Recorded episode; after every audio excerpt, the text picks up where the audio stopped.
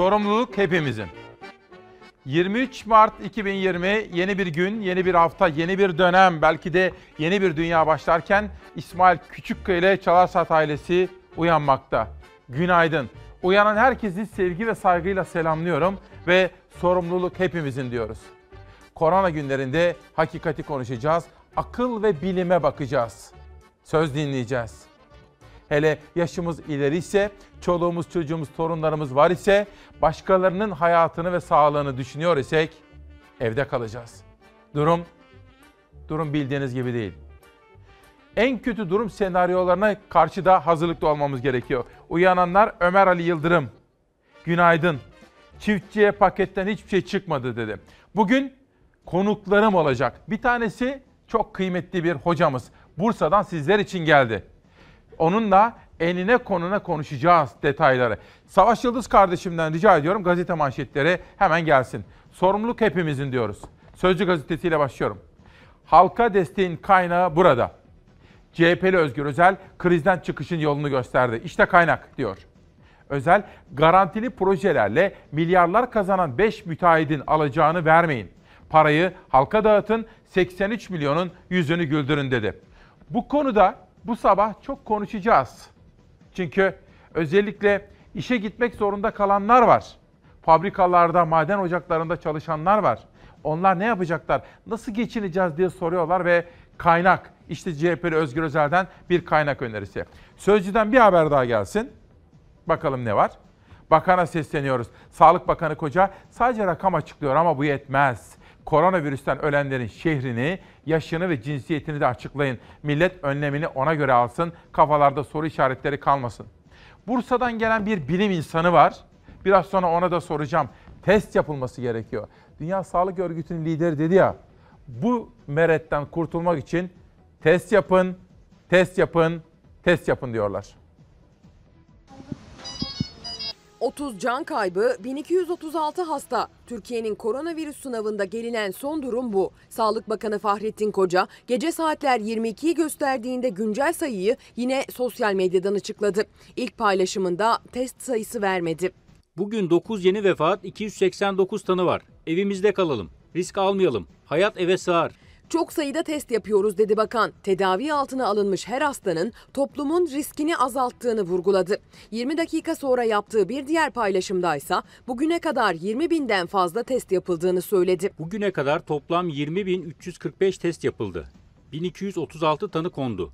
Hepsi yaşlı. 30 hastamızı kaybettik. Hastalık ülkemizde yokken yok dedik. Şimdi gün gün durumu açıklıyoruz. Şeffaflığımızla sizi tedbire de davet ediyoruz. Tedbirli olalım.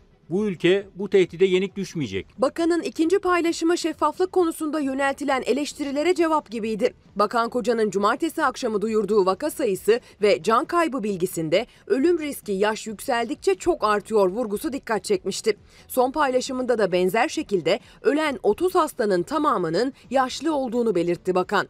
Yaşlılar için öldürücü olabilen virüs her yaştan insana da çok rahat bulaşabiliyor. Fenerbahçe Spor Kulübü basketbol takımında da hem sporcular hem de idari kadroda virüse rastlandı.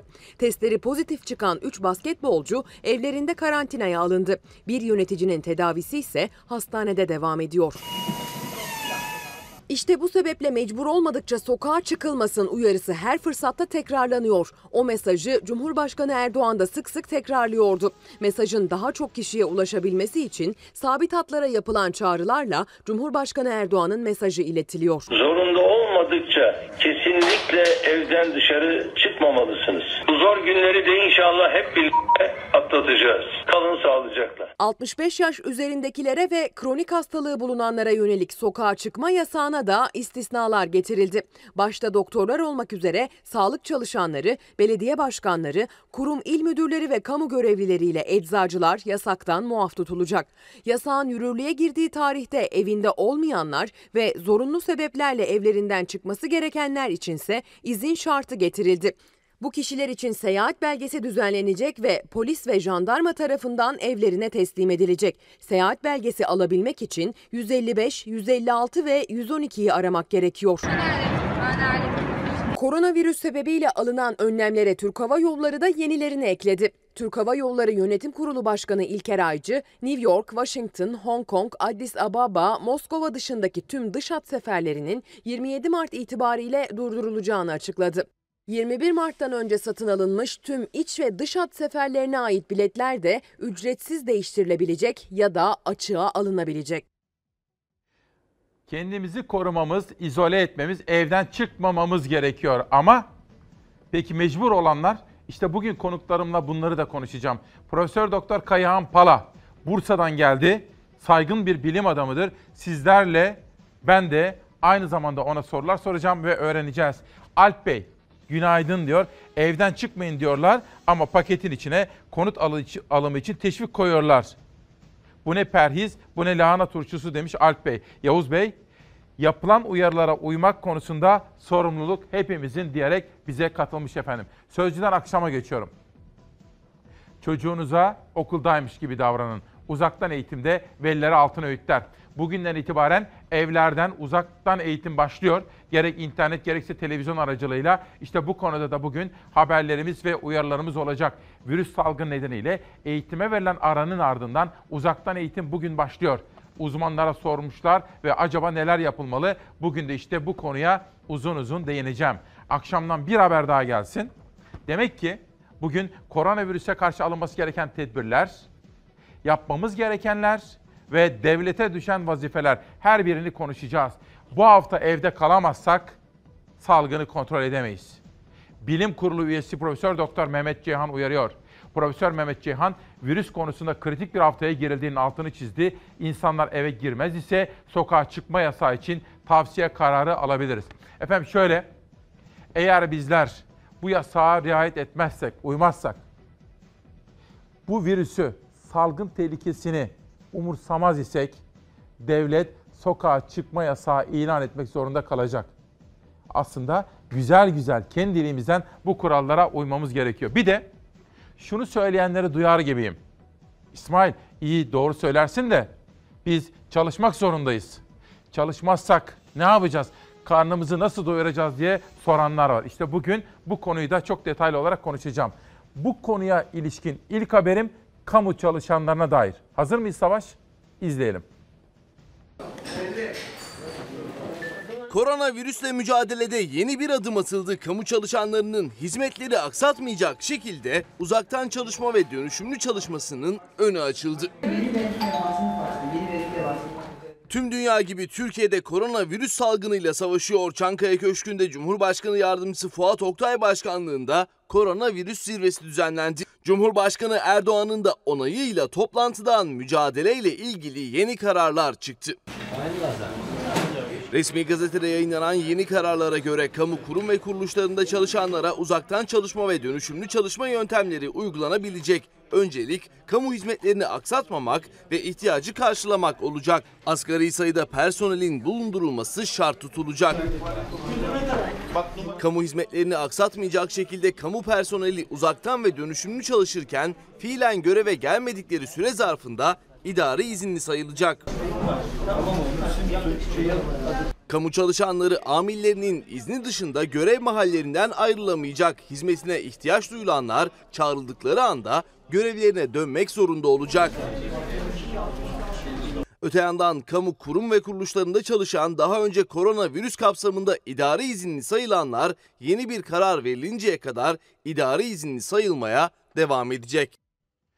Demokrasi Meydanı'na davet ettiğimiz Bursa'dan hocamız Profesör Doktor Kayahan Pala geldi. Şu anda Fox'a girdi. Arkadaşlarıma rica ettim. Bir sade kahve ikram edin kendisine. Hemen sizlerle buluşturacağım. Çünkü bugünlerde bilim adamlarına kulak vermemiz gerekiyor. Kayahan Pala'ya da soracağız sorular. Yüksel Dalgıç, İsmail Bey size çok güveniyoruz. Sağlık Bakanı'na duyulan güven sarsılmaya başladı.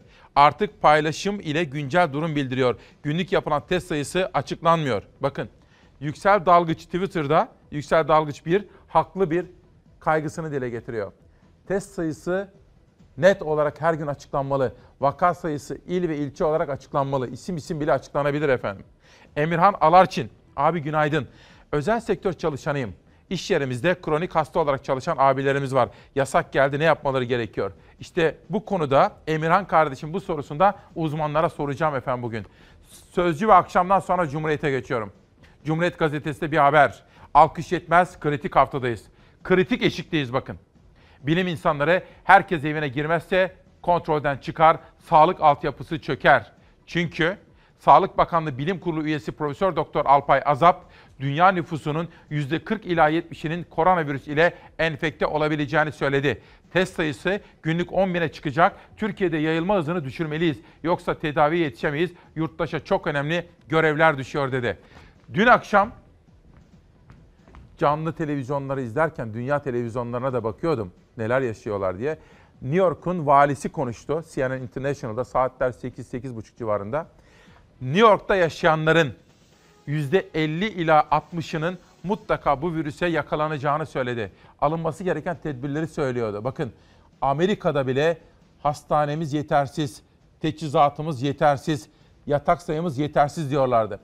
Türkiye, güzel yurdumun güzel insanları, gereken tedbirleri alalım, sokağa çıkmayalım. Dünya koronavirüs salgınıyla boğuşuyor. Bilanço her geçen gün ağırlaşırken virüs 337.553 kişiyle temas etti. Dünya genelinde 14.654 kişi yaşamını yitirdi. Ülkelerin aldığı önlemler sokağa çıkma yasaklarını da beraberinde getirdi. İngiltere'de koronavirüse bağlı can kayıpları artıyor. Test sayısı günde 25 bin seviyelerine çıkarıldı. Artan testler vaka sayısını hızla yukarı çekti. 5683 kişide virüs tespit edildi. İngiltere hükümeti başta sıkı önlemler almayarak virüsün kontrollü yayılmasına karar vermişti. Ancak hastalananların sayısı arttıkça hükümet de tedbirleri sıkılaştırdı. Okullar kapatıldı. Ekonominin etkilenmemesi için 350 milyar sterlin bütçe ayrıldı. Öte yandan sosyal mesafenin korunması uyarıları yapılsa da havaların biraz ısınmasıyla insanlar park ve bahçeleri doldurdu. Yunanistan aldığı önlemlere sokağa çıkma yasağını da ekledi. Tespit edilen 624 vaka ve 15 can kaybı sonrası sokağa çıkma yasağı ilan edildi. Yunanistan Başbakanı Mitsotakis sorunlu olmadıkça evden çıkılmaması gerektiğini söyledi. Dışarı çıkması gereken kişilerden form doldurarak yetkililerden izin alması, nüfus cüzdanlarının yanında olması istendi. Suudi Arabistan'da virüsle temas edenlerin sayısı 511'e yükseldi. Yeni tespit edilen 119 vakanın 72'sinin Umre ziyareti için Mekke'de bulunan Türkler olduğu belirtildi. İç savaştaki Suriye'den virüsle ilgili bu zamana kadar hiçbir vaka haberi yoktu. Suriye Sağlık Bakanlığı'ndan yapılan açıklamada bir kişide koronavirüs tespit edildiği ifade edildi. Bu kişinin yurt dışından gelen bir Suriyeli olduğu belirtildi. Sağlık çalışanları halka evlerinde kalmaları konusunda çağrıda bulundu. Avustralya'da da virüs iş yerlerini kapattırıyor. Başbakan Scott Morrison yaptığı açıklamada eczane, market, banka ve benzin istasyonları haricindeki iş yerlerinin kapatılacağını duyurdu. Uyarıları aldırmayan insanların kumsalları doldurmasıyla birlikte plajların da kapanmasına karar verildi. 1627 vaka görülen ülkede 7 kişi yaşamını yitirdi. Ekonomik sorunlar İran hükümetini virüsün önüne geçmede yetersiz bıraktı. İş yerleri açık, sokağa çıkma konusunda kısıtlama yok. Vaka sayısı 21 bini geçti. 1685 kişi hayatını kaybetti. Amerika'dan gelen ilaç ve tedavi yardımı teklifi ise İran yönetimi tarafından reddedildi. Slovakya'da yeni atanan Başbakan Matoviç ve kabinesinin yemin törenine koronavirüs önlemi damga vurdu. Başbakan ve bakanlar maske ve eldivenle yemin etti. u národu Slovákov. Ve Profesör Doktor Kaya Ampal hocamız geldi. Bir haber sonra sizlerle tanıştıracağım kendisini. Uçar Can, İsmail Bey evden eğitimi başlayacağı bugünlerde lütfen işi olmayan interneti meşgul etmesin diyor. Samsun'dan Alin, küçük kızımız. Alin Başoğlu da bana bir video yollamış. İsmail abi lütfen uyarır mısın? Uzaktan eğitim başladı. İnternet çocuklar için lazım. Büyüklerimiz şu arada interneti meşgul etmesinler diyor Alin. Serkan Uğur aldım mesajınızı testlere ilişkin. Cengiz Kaya kısmi sokağa çıkma yasağı getirilmeli diyor. Bakın eğer biz kendi elimizden güzel güzel bunlara uymaz isek o zaman devlet sokağa çıkma yasağı ilan edebilir. Bu arada şu anda Bodrum'da olan Latife annemiz, Latife Diyar annemiz de uyanmış, bize kalp göndermiş. O da evladım sokağa çıkmıyorum, sözünüzü dinliyorum diyor sağ olsun. Pencere gazetesi Türkler Mekke'de karantinada. Suudi Arabistan Sağlık Bakanı ülkedeki korona tablosunu açıklarken çok çarpıcı bir bilgi verdi.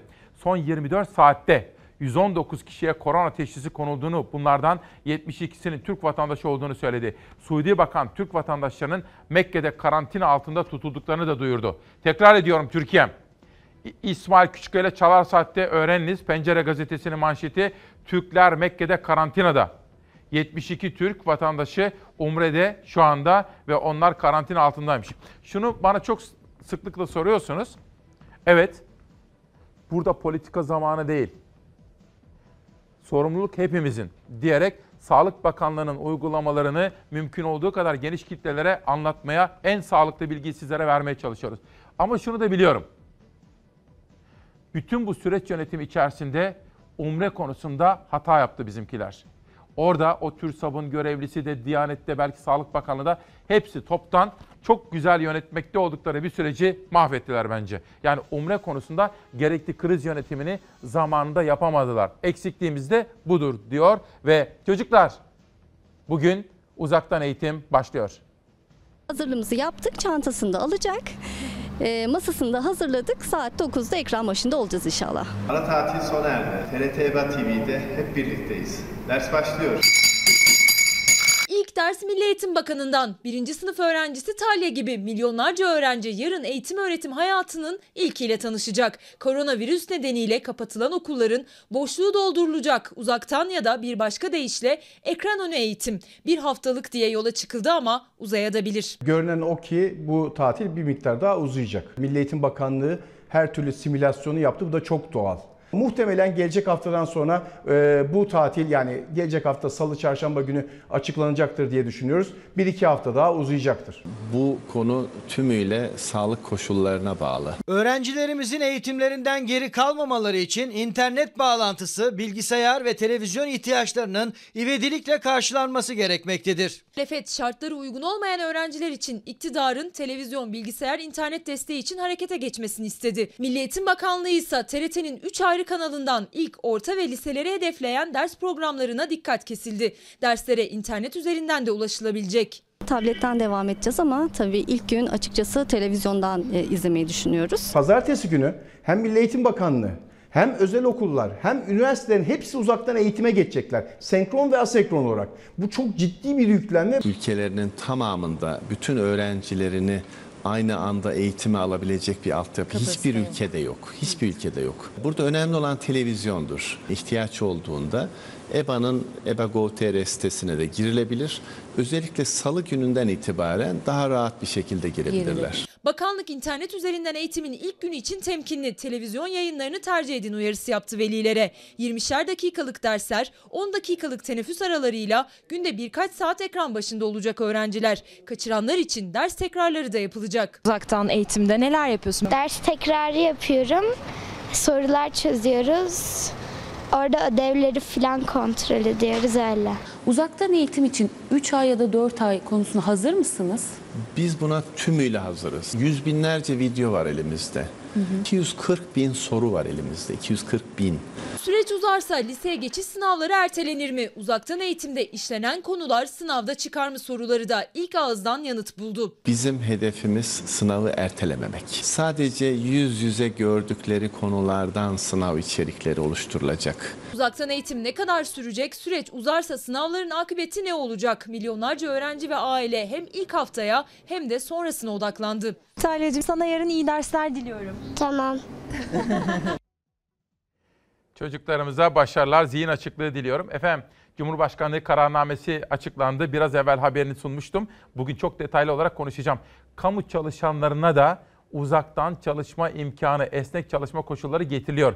Detaylarını anlatacağız. Hatta bu konuda özel dosyalarım da olacak. Bunun dışında bankalar bugünden itibaren esnek çalışmaya geçiyorlar ve saat 12'den itibaren çalışacaklar. 12-5 arasında çalışacaklar. Bursa Uludağ Üniversitesi'nden Profesör Doktor Kayahan Pala hocamız geldi. Hocam hoş geldiniz. Günaydın. iyi Nasılsınız? yayınlar. Teşekkürler. Sevgili izleyenler, hocamız aynı zamanda Türk Tabipleri Birliği'nin bu virüsü izleme komitesinin de üyesi. Doğru. Çok sağ olun, hoş geldiniz. Bir gazete ama bir dakika önce şunu sorabilir miyim? En çok gelen sorularla başlayacağım. Bir, Buyurun. neden çok fazla test yapmıyoruz? Sağlık Bakanı günde 10 bin test demişti. Şu meseleyi bir anlatır mısınız? Şimdi öncelikle şuradan başlayalım. Bu olgunun ilk ortaya çıktığı günün çok öncesinden itibaren bizler gerek sosyal medya hesaplarımızdan gerekse Evet. Türk Tabipleri Birliği çok fazla sayıda test yapılmasının önemine vurgu yaptık. İsmail Bey test yapılmasının önemi şu. Bu salgınla mücadele edebilmek için kimin hasta olduğunu belirlememiz lazım. Evet.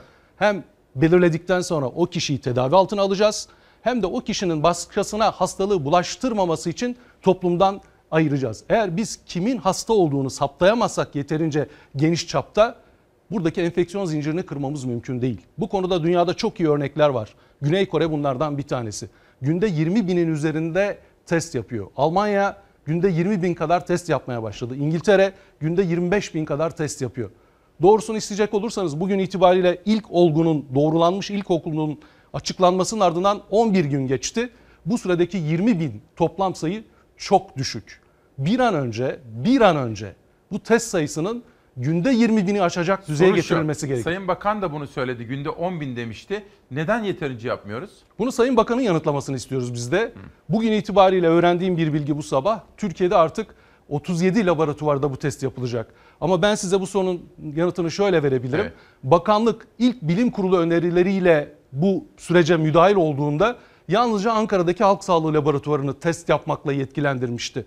Bursa'dan örnek vereyim. Bir olası vaka düşündüğünüzde o örneği alıp Ankara'ya gönderip o örneğin sonucunun size gelmesi aşağı yukarı 36 saatlik bir zamanı alabilecek durumda. Oysa hemen yanı başınızda bir laboratuvarı yetkilendirebilecek olursanız bu testi çok daha kısa sürede yapmanız mümkün. Hocam bu test nedir ya? Bu nasıl yapılıyor? Şimdi ağız ve burun süprüntüsü alarak Evet. alınan örnekler bir laboratuvara götürülüyor. PCR dediğimiz bir yöntemle aşağı yukarı 1,5 saatle 3 saat arasında süren bir e, sonuç sonunda size testin negatif ya da pozitif olduğu Verilebiliyor. Peki bu- Bir de hızlı testler var. Henüz o hızlı testler Türkiye'de çok fazla dolanıma girmedi ama bugünden itibaren sevinerek öğreniyoruz ki 37 merkezde yapılması sağlanacak. Sanıyorum birkaç gün içinde, birkaç hafta içinde bakanın konuşmalarından anlayabildiğimiz kadarıyla bütün illerde yapılmasına başlanacak. Dolayısıyla diyorsunuz ki bu salgının bundan sonraki seyrini önlemek için de en önemli mesele bir numaralı konu test. Kesinlikle ve geç kalındığını da burada vurgulamamız Peki. gerekir. Bugüne kadar eğer daha fazla test yapabilseydik anında müdahale olanaklarımız daha fazla olacak. Bugünün bir, birinci manşeti olsun devam edeceğim. Geçelim Sabah gazetesine. Sabah gazetesinde en büyük alkışınız kurallara uymanız. Türkiye'nin ayakta alkışladığı sağlık kahramanlarından çağrı evde kalın. Hem kendinizi hem sevdiklerinizi koruyun. Sonunda biz de sizi alkışlayacağız. Hocam ben de bu sabah sizin şahsınızda bütün doktorlarımız, hemşirelerimiz, hasta bakıcılarımız, bütün tıp dünyası, tıp çalışanlarını içtenlikle, sevgiyle, saygıyla selamlıyorum. Çok teşekkür ederiz. Hazır mıyız arkadaşlar? Doktorlarımızı, sağlık çalışanlarımızı canı gönülden alkışlıyoruz. Sağlıkçılara alkışlı destek sürüyor. Saatler 21'i gösterdiğinde vatandaşlar evlerinin pencere ve balkonlarından fedakarca çalışan sağlıkçılara destek vermeye devam etti pazar akşamı. Bitlisli vatandaşlar sağlıkçılara Erbane eşliğinde destek verdi.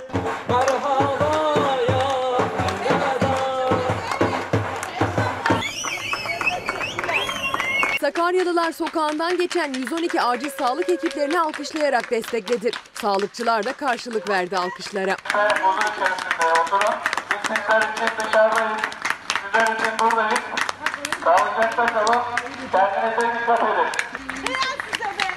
Sağlık ekibi evde kalın çağrısı yaptı megafonla. Sakarya'nın Akyazı ilçesinde koronavirüsle mücadele eden sağlık çalışanlarına destek için cami mahyasına zor günlerin kahramanları sağlıkçılar Türkiye size minnettar yazıldı. İstanbullular saatler 21.00'a geldiğinde balkon ve pencerelerdeydi. Sağlık çalışanlarını alkışladılar, evlerinin ışıklarını yakıp söndürdüler, trafikte olanlarsa korna çaldı. Mardin'den de büyük bir destek alkışı yükseldi fedakar sağlıkçılara. Saatler 21'i gösterdiğinde Mardin sokakları çınladı. Isparta'da İl Emniyet Müdürlüğü ve itfaiye ekipleri sağlık çalışanlarına ve koronavirüs nedeniyle hastanede bulunanlara siren çalarak destek verdi. Ne yapıyorsunuz anneciğim? Ben de sizi çok özledim. Anneleriyle özlemlerini görüntülü arama yaparak gideren bu iki miniğin fotoğrafını Sağlık Bakanı Fahrettin Koca sosyal medyadan paylaşmıştı. Çocuklar fotoğrafta ellerinde tuttukları bir mesajla herkese çağrıda bulunuyorlardı. Anneleri 112 acil sağlık çalışanı, babaları ise asker olan iki çocuk anne ve babamızı görebilmemiz için evde kalın diyordu verdikleri mesajda. O çocukların annesi Burcu Gündoğdu eve virüs taşıma korkusu yaşadıklarını anlattı. Her gün e, nöbet çıkışı giderken bir korkuyla eve gidiyoruz. E, acaba onlara da bir şeyler bulaştırabiliyor muyuz? Milletimizden, halkımızdan istediğimiz tek şey lütfen evlerinde kalsınlar. Bizler onlar için dışarıdayız zaten. E, çocuklarımız ve bizler için. Samsun ilk adımda acil sağlık çalışanı olarak çalışan Gündoğdu herkese özellikle 65 yaş üzerine evlerinde kalmaları yönünde çağrı yaptı. Çok özledim sizi. 23 Mart 2020 İsmail Küçükkaya Demokrasi Meydanı'nda demek ki manşetimiz hepimiz sorumluyuz. 1.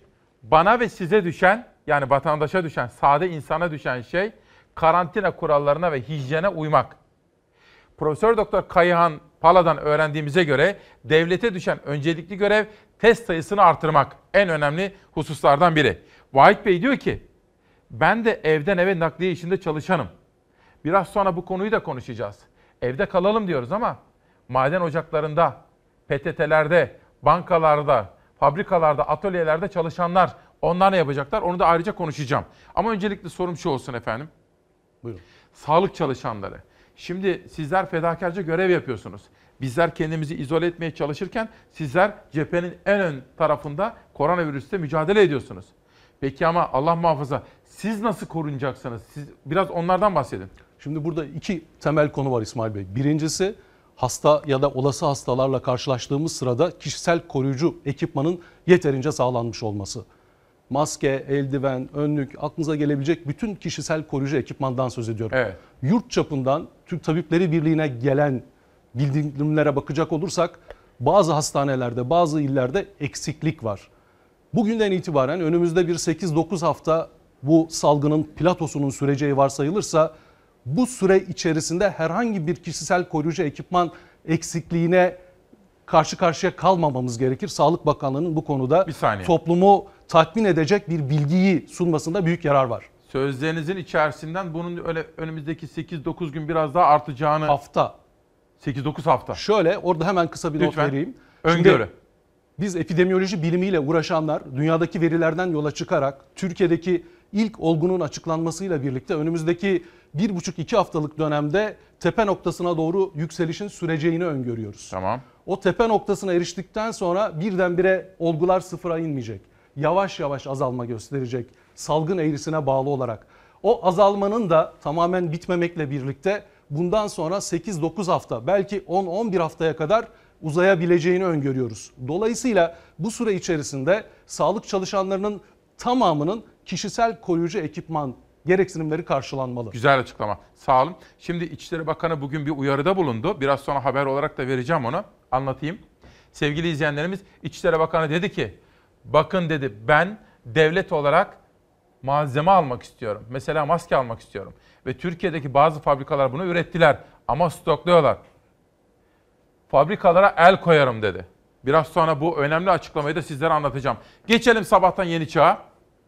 Hepimizin sorumlu olması gerekiyor. Bu sorumsuzluk salgını daha da büyütecek. Uzmanlar sokağa çıkma yasağına rağmen uyarılara ısrarla kulak asmayanların virüsle mücadelenin kontrolden çıkmasına sebep olacağını söyledi.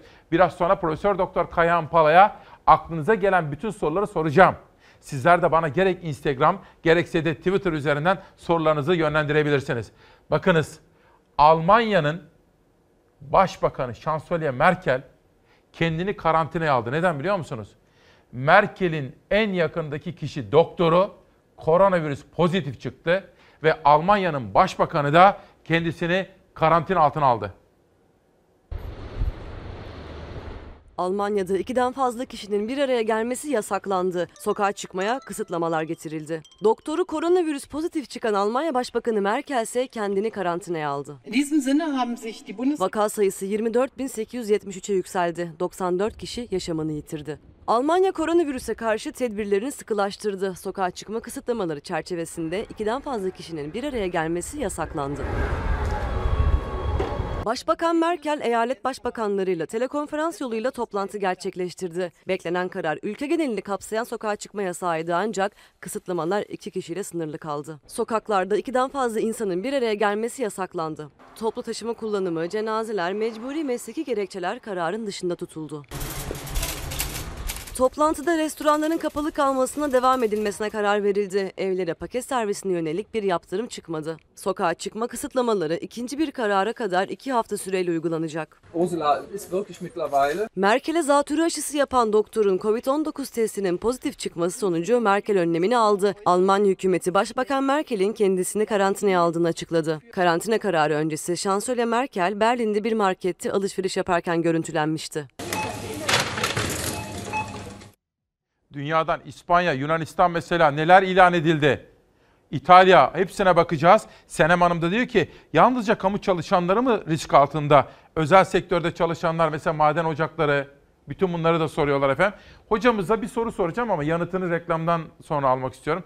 Hocam sağlık çalışanları için bir husus daha var. Onu bir vurgulayın. Sonra biz sade vatandaşlar için bir soru soracağım Şimdi size. hastalarla doğrudan teması olan sağlık çalışanlarının bu temas nedeniyle kendi ailesini, yakınlarını, eşini, dostunu bir bulaş zeminine çekmemesi için de alınması gereken önlemler var. Mesela Bunlardan da bir söz şey etmemiz soracağım. gerekir. Benim bildiğim bazı vakalar, doktorlarımız hasta oldular. Olabilir. Oluyorlar. Peki onlara ne yapmamız lazım? Şimdi Çünkü onu- bu bir kabus senaryosu hocam. Bak şimdi biz biz bu mereti yeneceğiz. Ama çok sayıda sağlık çalışanı koronavirüs pozitif kaparsa ne yapacağız? İsmail Bey, biz bu mereti daha az sayıda insanın hastalanmasını ve daha az sayıda insanın ölmesini sağlayarak yenmeliyiz. Aha. Temel felsefemiz bu. Sağlık çalışanları bir yandan hastalara müdahale ederken öte yandan da yeni insanların hastalanmasına yol açmamalı. Bu yüzden de sağlık çalışanlarının özellikle korona pozitif olgularla çalışanların ayrı bir yerde kendi istemeleri halinde konaklayabilecekleri, toplumdan izole edilebilecekleri bir sisteme ihtiyacımız var. Peki. Şimdi size bir reklama gitmemiz gerekiyor. Hemen reklamdan sonraki ilk sorum şu. Sokağa çıkma yasağı, karantina. Peki bunlar çözüm mü değil mi? Başka neler alın ne gibi önlemler alınması gerekiyor? Bir bilim insanı olarak size de sormak istiyorum efendim. Kendisi aynı zamanda hem Bursa Uludağ Üniversitesi'nde Profesör Doktor Kayan Pala hem de Türk Tabipleri Birliği'nin koronavirüsü takip komitesinin üyesi. Ve bana çok soru geliyor. Bakın efendim.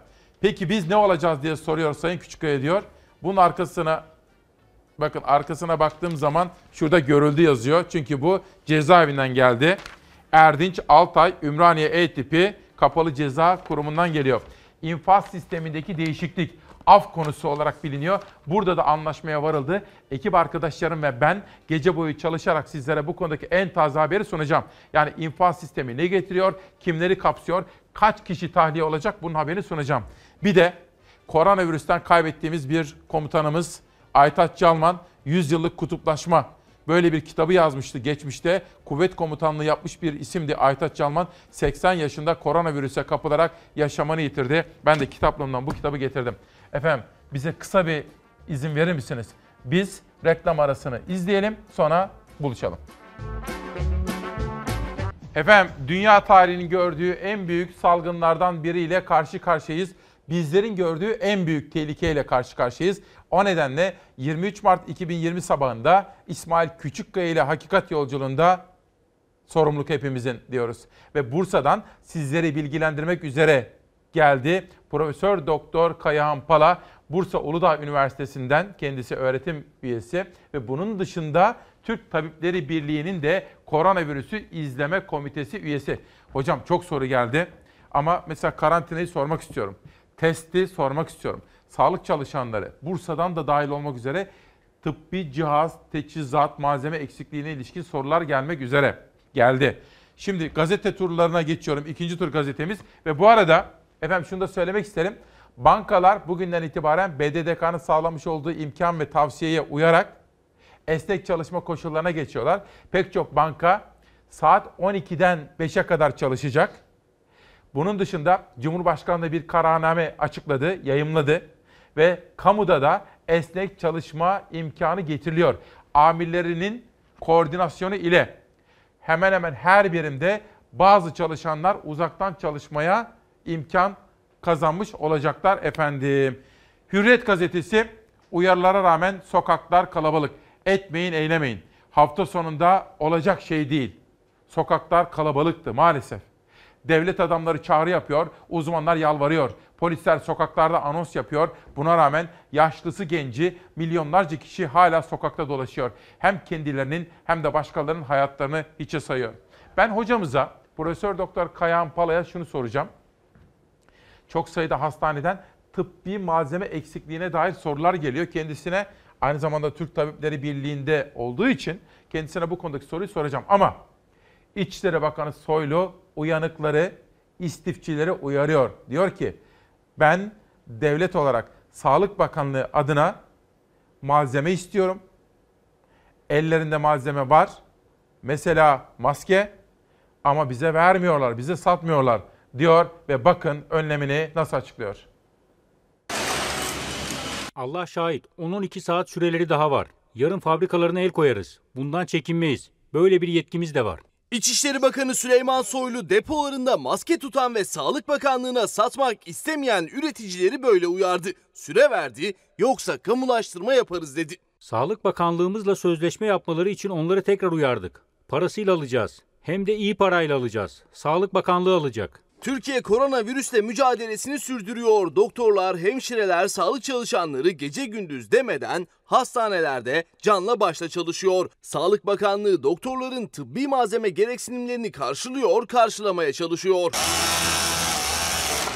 Türkiye salgınla mücadele ederken bir yandan da sağlık konusunda dahi ortaya çıkan fırsatçılarla savaş veriyor. O mücadeleyi İçişleri Bakanı Süleyman Soylu açıkladı. İki gündür Türkiye bilmiyor. Biz bir şeyle uğraşıyoruz. Maske üreticilerinin bir bölümü hepsini söyleyemem. Almışlar depolarında maskeleri tutuyorlar. Bakan Soylu hepsi değil ama bir kısmı stok yapıyor dedi. Sağlık Bakanlığı'ndan gelen taleple o üreticilerin depolarına baskın yapıldığını söyledi. Sağlık Bakanımız iki gece önce beni aradı. Dün sabah saat 8 itibariyle Türkiye'deki bütün üreticilere eş zamanlı baskın yaptık. Bakan Soylu stok yapıp elindeki maskeleri Sağlık Bakanlığı'na ücreti karşılığında satmayan üreticileri çok sert bir dille uyardı. Bakanlıkla sözleşme yapmanız için 12 saat süreniz var dedi. Acaba ben bunu yapayım mı yapmayayım mı diye süreç ortaya koyuyor. Allah şahit 10-12 saat süreleri daha var. Yarın fabrikalarına el koyarız. Bundan çekinmeyiz. Böyle bir yetkimiz de var. Şimdi efendim hocamıza iki soru soracağım. Bir, sağlık çalışanlarının tıbbi malzeme eksikliği var mı?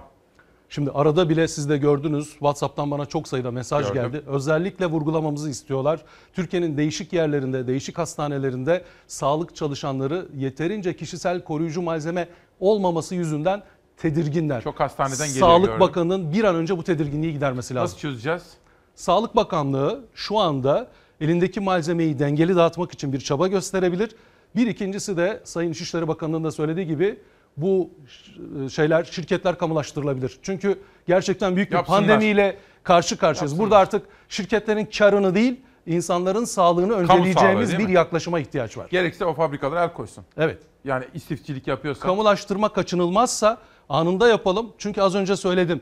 Bundan sonraki 9-10 hafta, 12 hafta belki çok yoğun bir mücadele içine girecek sağlık çalışanları. Eğer kendilerini güvende hissetmezlerse bu mücadele zayıflayabilir. Bunu buradan mutlaka söylemek Peki, zorundayız. İki, beni ilgilendiren bir soru. Ben sokaktaki vatandaş. Normalde evde kalmam lazım. Hafta sonu hiç evden çıkmıyorum. Ama çalışıyorum. Burada da kurallara çok uyuyorum. Gerek sosyal mesafeye, gerek temas kurmamaya, gerek hijyen kurallarına çok dikkat ediyorum. Ama soru şu. Maske takmalı mıyım? Hayır. Çok net.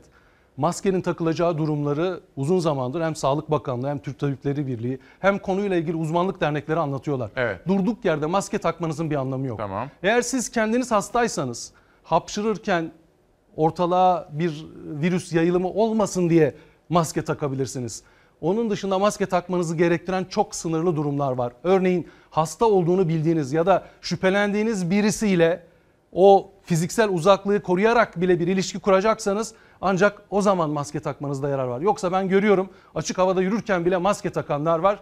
Bu yararlı olmadığı gibi zararlı da olabilir. Aynı zamanda da gerçek anlamda maskeye ihtiyaç duyanların gereksinimlerinin karşılanmaması için bir problem. Bir soru. Nil Hanım. Hastanelerde yığılma olmaması için ilk günlerde doktorlar tarafından sürekli şöyle tavsiyelerde bulunuldu. Kendini kötü hissetti, hissediyorsan Her durumda hemen hastaneye gitme. Önce evde kendi önlemlerini al.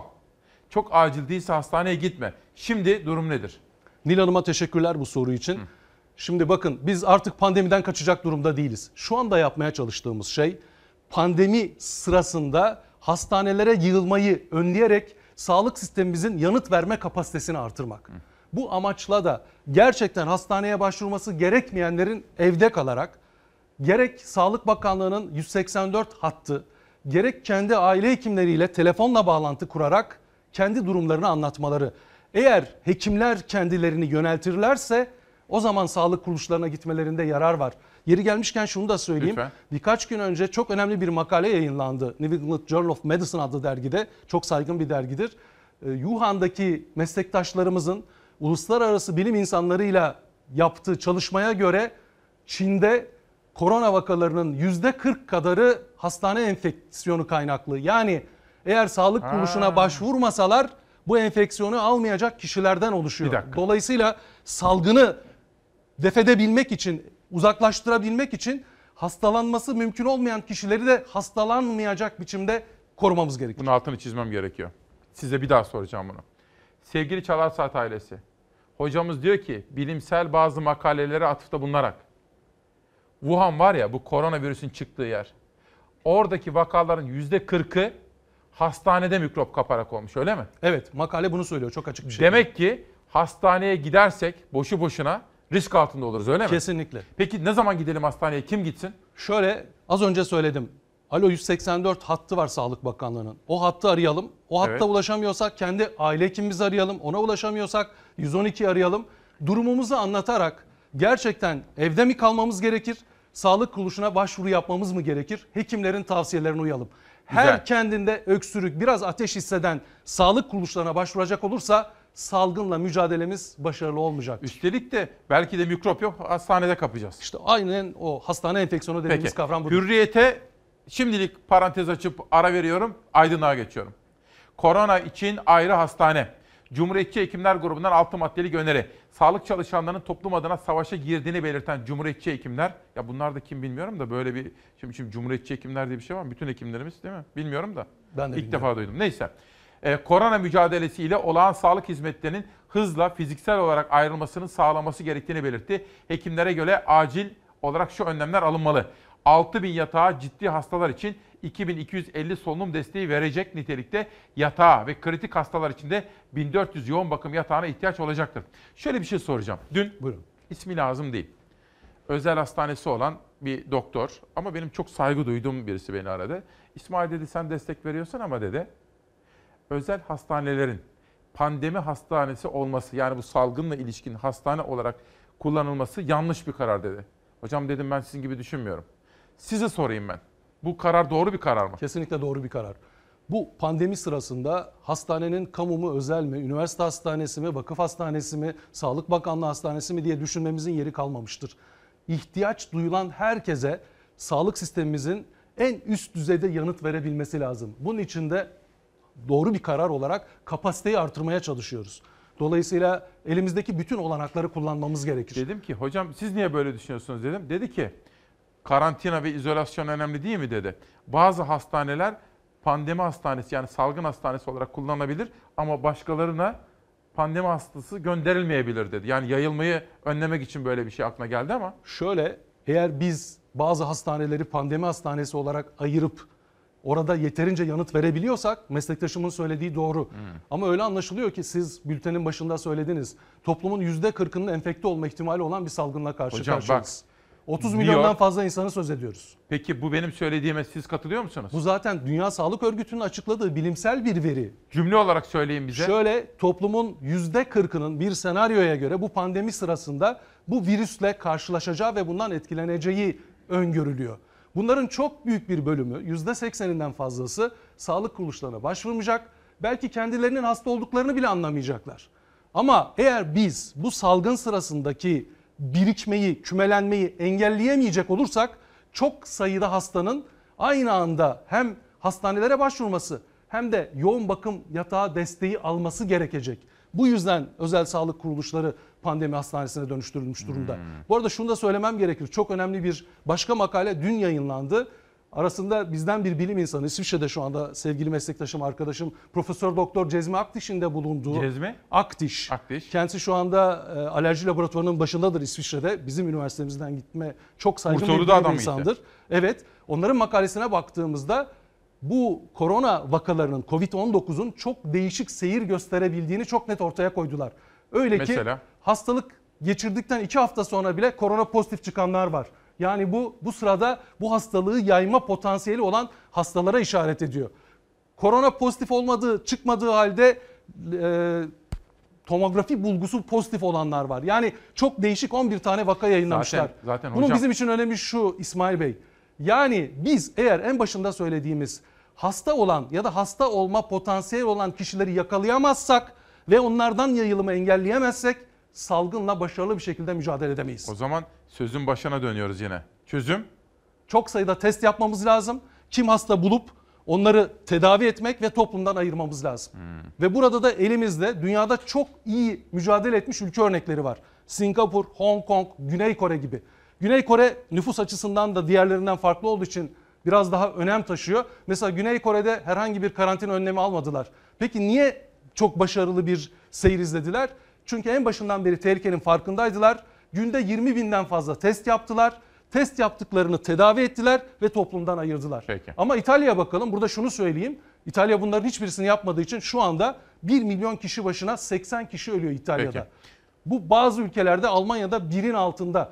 Bu kadar büyük farkın nereden kaynaklandığını tartışmamız lazım. Peki. Şimdi efendim ben dün akşam hazırlıklarımı yaptım. Gerek ekip arkadaşlarım gerek danışmanımla konuştum. Sonra açtım CNN International ve sonra da BBC izliyorum. CNN'de New York valisi konuşuyordu. Röportajın bir yerinde Wolf dedi spikere. Listen to me dedi, beni dinle dedi. New York'un %40'ıyla %50'si koronavirüse yakalanacak dedi. Bakın Amerika'da New York'un valisi bunu söyledi. Kulaklarımla duydum. New York'un %40 ile 50 arasında koronavirüse yakalanacak. Benim yeterince yatağım yok dedi. Ya bunu Amerika'da New York valisi söylüyor. Yeterince malzemem yok dedi. Ve kahramanca çalışan sağlık çalışanlarına bahsetti. Savaş hazır mıyız? Amerika'ya gidelim. Amerika'da 2 trilyon doları kapsayan yardımla mücadele teşvik paketi Cumhuriyetçiler ve Demokratları karşı karşıya getirdi. New York, Kaliforniya ve Washington büyük felaket bölgesi ilan edildi. Amerika ordusunun ulusal muhafız birlikleri sokaklara indi. Koronavirüs Amerika'da etkisini artırıyor. Vaka sayısı 33 bini geçti. Can kaybı 414'e yükseldi. Virüsten en çok etkilenen 3 büyük eyalet Kaliforniya, New York ve Washington'da ulusal muhafız birlikleri harekete geçti. Birlikler salgınla mücadele kapsamında otelleri, kolej yurtlarını ve spor sahalarını hastanelere dönüştürmek için kolları sıvadı. Amerika Ordusu Mühendis Birliği tarafından yapılan açıklamada otellerde bulunan 10 bine yakın odanın yoğun bakım ünitesine çevrileceği ifade edildi. Salgınla mücadele kapsamında hazırlanan 2 trilyon dolarlık teşvik paketi Cumhuriyetçiler ve Demokratları karşı karşıya getirdi. Demokratlar yardım paketini yetersiz olarak değerlendirdi. Öte yandan Kentucky eyaletinin Cumhuriyetçi senatörü Rand Paul'un koronavirüs testi pozitif çıktı. Virüs sebebiyle Washington, Kaliforniya ve New York eyaletleri büyük felaket bölgesi ilan edildi. Alınan tedbirler New York'ta hayatı durdurdu. Eczane ve marketler dışında tüm iş yerleri kapatıldı. Şimdi tam bu haberi izlerken kameraman arkadaşım Yunus dedi ki, İsmail abi dedi, efendim Yunus dedim. Sokağa çıkmayın diyoruz. Güzel. Uzmanlarımız diyorlar ki mümkün olduğu kadar çok test yapalım. Ama test yapılması için hastaneye gideceğiz. Ama hocamız diyor ki hastaneye giderseniz mikrop kapabilirsiniz. Ne yapacağız? Çok güzel soru. Yunus Bey'e çok teşekkürler. Bu testleri yapmak için mutlaka hastaneye gitmeniz gerekmez. Sağlık Bakanlığı bir organizasyonla Almanya'da, İngiltere'de, işte Güney Kore'de olduğu gibi özellikle telefon bağlantısıyla hasta olduğu düşünülen kişiler ve temaslarından örnek alacak gezici ekipler oluşturabilir. Dünyada bu iş böyle yapılıyor. Güzel. Yoksa biz bu insanlara hadi hurra hastanelere gelin diyecek olursak bu mücadelede başarısız oluruz. Hocam bir soru sorabilir miyim? Şimdi sabah bir izleyenim sordu da ben şöyle söyledim. Ben dün akşam Sağlık Bakanı danışmanıyla da konuştum. Hemen hemen her gün onunla da konuşuyorum. Hem Türk Tabipler Birliği Başkanı'nı arıyorum. Dün Sinan Adıyaman'ı aradım. Uzun uzun hatta dün Sinan Adıyaman'la üç kere falan konuştum. Sonra döndüm Sağlık Bakanı danışmanını aradım. Başka hocaları aradım. Edindiğim izlenim kriz yönetimini çok iyi yapıyorduk. Şeffaflığa çok riayet ediyorduk. Fakat bu umre konusunda bir ihmal yaptık biz. Umre'ye göndermekle ya bu defa o TÜRSAP'ın açıklamalarına baktık. Geçen gün Mustafa Hoş gazeteci arkadaşım Anadolu Ajansı'nın haberlerine bakarak ortaya koydu. Sonrasında da doğru mu hocam bu tespit? Katılıyorum size. Şöyle açmama izin verin. Lütfen. Şimdi Sağlık Bakanlığı çok erken dönemde bilim kurulu oluşturdu. İçinde değerli akademisyenler Evet. var. Güzel önlemler aldı. Örneğin düşünün e, İran'dan getirilen Türk soylu kişiler İstanbul'a uçakla ineceklerken onları bir izolasyon yapabilmek için Ankara'ya indirdi. İşte bir gemiyi yanaştırmadı. Bunlar çok güzeldi.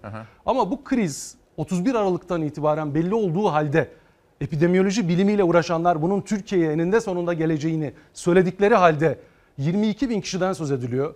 Umre'ye kontrolsüz bir gidiş gelişin yaşanması maalesef bu süreçte elimizi çok zayıflattı. Türkiye'nin değişik yerlerinden meslektaşlarımızdan aldığımız bilgiler korona pozitif ya da kuşkusu olanların önemli bir bölümünün Umre bağlantısı olduğunu gösteriyor. Bakınız Sağlık Bakanlığı yetkilisi bana dedi ki bizim tahminlerimizin ötesinde yerlerde çıktı dedi. İsim isim de söyledi. İnceleme kapsamında hala tam teyit etmeye de çalışıyorlar.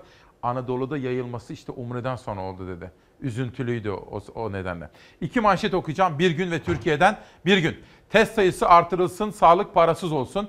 Koronavirüs konusunda test yapılan kişi sayısının ve test merkezlerinin yetersiz olduğuna dikkat çeken Türk Tabipleri Birliği tüm testler ücretsiz olmalı ve her kentte yapılmalı. Hocam zaten ücretsiz değil mi? Ücretsiz. Şu anda ücretsiz ama ismini verelim. İstanbul'da bazı kurumların yüksek ücretlerle bu testleri yaptığına ilişkin de bilgilerimiz var. Yapmayın ya. Evet. Biz Sağlık özel, kuruluşları. Yani E, hastaneler özel, mi? özel sağlık kuruluşları. İsim. Evet, Hastaneler. Evet, evet. İçişleri Bu biz, bize ulaşan devreye girer. Sağlık bize ulaşan bilgiler e, Peki. bak Sayın Sağlık Bakan'ın da Bakanı'na bilgisi da var. aktaralım bunu. Ben Hayır, aktaracağım. bilgisi var zaten. Var mı? Var. Tamam güzel. Geçelim Türkiye gazetesine. Şimdi hocam bu da şaşırdığım bir manşet. Bakın 15 ülkeye 300 bin adet sattık. Bu da İhlas grubu. Yani Türk hükümeti destekleyen bir gruptan bir manşet dikkatimi çekti. Mahmut Özay imzalı. Önemli bir haber. Bilim adamlarımız virüsü %99.9'luk başarıyla tespit eden testi 3 avroya üretti. Hocam mesele şu. Şimdi biz bir taraftan Amerika'ya kit sattığımızı söylüyoruz. Bir taraftan elimizde her şey var diyoruz. Fakat bir taraftan toplam yaptığımız test sayısı bile daha 10 bin ya da 20 bin değil. Kaç en son? 20 bini biraz geçti 20 dün bin. akşam itibariyle. Ama hocam peki bu bir çelişki mi var burada? Ne var? Şimdi öncelikle şunu söyleyelim. Bu 99,9'luk e, başarı derecesi konusunda bir bilgimiz yok. Peki. Biz dün Sağlık Bakanlığı'na hem testlerin sayısını yapılan illere göre Evet. hem de olguların illere, bölgelere göre sayısını ve yaş dağılımını söylemesini istedik. Biliyorsunuz Sağlık Bakanı kendi kişisel sosyal medya hesabından bilgi veriyor. Oysa örneğin Almanya'ya bakın. Oradaki Koch Enstitüsü bu verileri veriyor ve oraya girdiğinizde olgu hangi eyalette, hangi şehirde, yaş dağılımı nedir bunları görebiliyorsunuz. İsmail Bey bunlara şunun için ihtiyacımız var. Epidemiyoloji bilimi bu verileri alarak önümüzdeki hafta 4 hafta sonrası, 2 ay sonrasına ilişkin öngörülerde bulunabilir. Eğer bakanlık bu öngörüleri kendileri yapıyorsa toplumu rahatlatmak için bu öngörüleri de paylaşmalıdır. Aksi halde eğer bilgiyi yaymazsanız bu sefer spekülasyonlar sizin de yakından bildiğiniz Peki. gibi çok ön plana çıkıyor. Peki. Bir şey sormak isterim. Şimdi sağlık çalışanlarıyla ilgili bir haber izleyeceğim. Onlara tabii çok teşekkür borçluyuz. Yani minnet borçluyuz. Biz kendimizi korumak için neler neler yapıyoruz. Evden dışarı çıkmıyoruz. Ama sizler gidiyorsunuz hastanede bizzat koronavirüsle mücadele ediyorsunuz. Siz mesela evde ne yapıyorsunuz? Hani kızınız var, e, siyaset okuyor, üniversitede kızınız. İşte aile içi onu bir anlatır mısınız önlem olarak? Şöyle söyleyeyim bu mesele başladığı andan itibaren benim annem babam bana yakın bir yerde yaşıyorlar. Aşağı yukarı 15 gündür birbirimizi görmedik telefonlaşıyoruz. Evde kızım İstanbul'da okuyordu bizim yanımıza geldi. Ne tokalaştık ne sarılıp öpüştük. Dolayısıyla bu sosyal mesafe diye adlandırılan aslında fiziksel uzaklığı korumaya çalışıyoruz. Başka türlü çünkü bununla baş etmemiz mümkün değil. 2 metrelik bir mesafeyi korumak zorundayız toplum olarak ve mümkün olduğunca da bu 2 metrelik mesafe dışında iki kişiden fazla bir araya gelmeyi de ortadan kaldırmalıyız. Aynen Almanya'nın yaptığı, Yaptığı gibi. gibi. Bu önlemleri uygulamazsak maalesef az önce söylediğimiz pandemiyi önlemek mümkün değil ama yığılmayı önleyemeyeceğimiz için sağlık sistemimizin yanıt verme kapasitesinde sorun olacak. Dünyanın hiçbir sağlık sistemi, siz Amerika'dan örnek verdiniz, bu kadar yüksek yığılan olgu sayısına yanıt verme kapasitesine sahip değil. Peki. O zaman bunu yanıt verilebilir duruma getirmemiz gerekir. Güzel. Türkiye Gazetesi'nden sonra Evrensel Gazetesi'ne geçeceğim. Türk Tabipler Birliği Merkez Konsey üyesi Selma Güngör iş yüküne dikkat çekti. Uzun süredir sağlıkta şiddetin sona ermesi için mücadele veren sağlık emekçileri şimdi de koronavirüs salgınıyla beraber yoğun iş yükü ve hastalık riskiyle karşı karşıya. TTB Merkez Konsey üyesi Selma Güngör, salgınla mücadelede hekim ve sağlık çalışanlarının iş yüküne dikkat çekerek güvenlik soruşturması ve arşiv çalışması ile bekletilen hekim ve sağlık çalışanlarının bir an önce atamalarının yapılması gerektiğini belirtti efendim. Sağlık çalışanlarına ne kadar teşekkür etsek azdır. kendilerini unutabiliyorlar. Hani bu terzi sökünü dikemez meselesini böyle düşünmek gerekir. Çalışma saati vesaire unuturlar. Bunu göz önünde bulundurmak lazım. Hekimler de öyle. Böyle yetişiyorlar aslında. Yani fedakarlıkta sınır tanımıyorlar. Sağlık çalışanlarının zaten var olan yükleri koronavirüs salgınıyla birlikte ikiye katlandı. Evlerin balkonlarından yükselen her bir alkış onları ayakta tutan en büyük güç oldu. Çünkü onlar çocuklar ailesiz kalmasın diye kendi çocuklarını bile göremeyebiliyorlar. Çok yoğun çalıştıkları için çocuklarına bakacak ya da ailelerine ilgilenecek zamanlar giderek azalıyor. Çünkü hafta sonları da ister istemez çalışıyorlar. 9'da işte alkış eylemi çok duygulandırdı meslektaşlarımızı. Yani bu bile halkın e, güzel bir ifadesi oldu. Sağlık çalışanı çok şiddet gördü Türkiye'de. Yani dünyanın hiçbirinde olmadığı kadar son 10 senede belki dövüldü, hakaret edildi. Bunlar yaşandı biliyoruz bunları. Rakamlar olarak da var. Hiç değilse bu bir fırsat olsun. Alkışlar fedakarlıkları için özellikle koronavirüs salgınının görüldüğü şehirlerde sağlık çalışanlarının yoğunluğu ve riskleri iki katına çıktı. Fedakarlığı baştan kabul etmiş bir meslek grubudur. Zaten hep yoğunlar ve fedakarca çalışıyorlar fakat bu dönemde biraz daha yoğunlaştı. Mesela yeme içme gıdalarını nasıl karşılıyorlar? Evet burada tabii bunu en çok ihmal edilen şeylerden bir tanesi bu. Öğünler karıştırılıyor artık. Belli hastaneler imkanı olanlar bunu destek verebiliyor. Ee, yani yönetim tarafından düşünülmesi hatta kendi aileleri e, veya akrabaları, arkadaşları tarafından neredeyse düşünülüyor. Herhalde. Tabii sağlık çalışanları... Telefonlarda sürekli çalıyordur herhalde. evet telefonlarımız sürekli çalışıyor. Telefonları susmuyor bir an olsun. Hastaneden çıkınca da bitmiyor çalışmaları. Avrupa Enfeksiyon Hastalıkları Derneği Yönetim Kurulu üyesi ve Koç Üniversitesi Hastanesi Enfeksiyon Hastalıkları Bölüm Başkanı Profesör Doktor Önder Ergönül sağlık çalışanlarına yardımcı olmak için evde oturmanın önemine dikkat çekti. Sağlık çalışanlarının sağlığının e, gerçekten diri tutulması lazım. Onlar zaten çalışmaya dünden gönüllüler bunu söyleyebilirim. Sokağa çıkmamak hani çıkılıyorsa bu mesafeye dikkat etmek bizim de burada dikkat ettiğimiz gibi şimdi sizinle çalışan arkadaşlarımızın e, ruhen e, destek almaları çok daha önemli. İyi ki varsınız. Dikkat! Şimdi efendim tabii teşekkür ediyoruz, alkışlıyoruz, akşamları da alkışlıyoruz. Fakat Sağlık Bakanı'nın parlamentoda konuşmasında dediği gibi alkış yetmez. Bakın risk altındayız diyor doktorlar, risk altındayız. Mesela aile hekimleri de risk altında diyorlar. Ne gerekiyor? İmkanların düzeltilmesi, tıbbi malzeme eksikliklerinin giderilmesi gerekiyor. Bir soru soracağım. Buyurun. Siz daha evvel Bursa Uludağ Üniversitesi Hastanesi'nde de iki defa başhekimlik yaptınız. Şu anda Uludağ Üniversitesi'nde öğretim üyesiyim. Üyesisiniz. Hastanede görevli değilsiniz şu anda. Evet. Niye değilsiniz mesela? E, halk sağlıkçıların doğrudan hasta bakmakla ilgili bir işlevi olmadığı için. Tamam. Ama ihtiyaç duyulduğunda hepimiz her safta yer alacağız. Bizim şu anda halk sağlıkçı olarak yapmamız gereken şey Nedir? epidemiyoloji bilimine göre Türkiye'de, illerde, bölgelerde, Türkiye çapında olgular üzerinden ne yapılması gerektiğine ilişkin stratejileri kamuoyuyla ve karar vericilerle paylaşmaktır. Güzel. Ama şu ana kadar maalesef ki bunu yapabilmiş durumda değiliz. Eskiden halk sağlığı merkezleri vardı. Halk sağlığı merkezlerimiz bizim aslında e, belediyeyle, Nilüfer Belediyesi ile ortak çok Türkiye'ye örnek olacak bir yapımız vardı. Örneğin biz ilk defa 65 yaşın üstündeki insanları evlerinde ziyaret ederek belli aralıklarla sağlıklarını kontrol eden bir sisteme sahiptik. Ama son yıllardaki yönetsel anlayışlar bunların tamamını ortadan Peki. kaldırmış oldu. Şimdi bana gelen sorulardan pek çoğu şu. Biz diyorlar işte banka çalışanları, maden ocaklarında çalışanlar, fabrikalarda, atölyelerde çalışanlar biz kendimizi nasıl koruyacağız? Evden dışarı çıkmak istemiyoruz ama çıkmazsak işsiz kalırız. Ekmek kavgası. Bu biraz sonra konuşacağım. Yerel gazetelere şöyle bakalım. Sorumluluk hepimizin diyoruz bu sabah efendim. Yeni Asır gazetesi bakın İstanbul maalesef iyi sınav vermedi ama İzmir sizi alkışlıyorum bravo. Dün İzmir'de insanlar sokağa çıkmamışlar. Yetkililerin yaptığı evde kal çağrıları ve getirilen kısıtlamalar İzmir'de sonuç verdi. İzmir'i alkışlamak istiyorum. İşte medeni şehir böyle olur. İstanbul herhalde utanması gerekiyor dün meydana gelen manzaradan. Elazığ, Türkiye'nin yaşlılarla imtihanı koronavirüs salgınını en az kayıpla atlatmak amacıyla yetkililer tarafından önerilen kurallara uymayan yaşlılar için alınan sokağa çıkma yasağı memnuniyetle karşılandı. Kısaca bir soru hocam. Buyurun. 65 yaş üstüne ilişkin alınan bu karar doğru mu? Doğru ama kararı desteklememiz gerekir. İki şey söyleyeyim. 850 bin kadar 65 yaşın üstünde çalışan olduğu söyleniyor resmi rakamlara göre. Bunlar şimdi ne yapacaklar? Eğer oradan bir gelir elde edemezlerse hayatlarını nasıl sürdürecekler? İkincisi evde kalın demek kolay ama örneğin ilaçlarını nasıl sağlayacağız? Gıdalarını nasıl sağlayacağız? Sağlıklarında bir problem olduğunda onlara nasıl müdahale edeceğiz konusunda toplumun daha ayrıntılı bilgilendirmeye ihtiyacı var. Bunun bunun yetersiz olduğunu, kutuplaştırıcı olduğunu düşünenler de var. Mesela dün Nurcan Akat deneyimli bir gazetecidir. Bu aradı beni Nurcan Hanım. Dedi ki konuştuk. Dedi ki bu karar herkese uygulanması gereken bir karardır. Şimdi dedi dile bakıyorum, gençlerin diline de bakıyorum dedi. Bir sorun görüyorum orada dedi.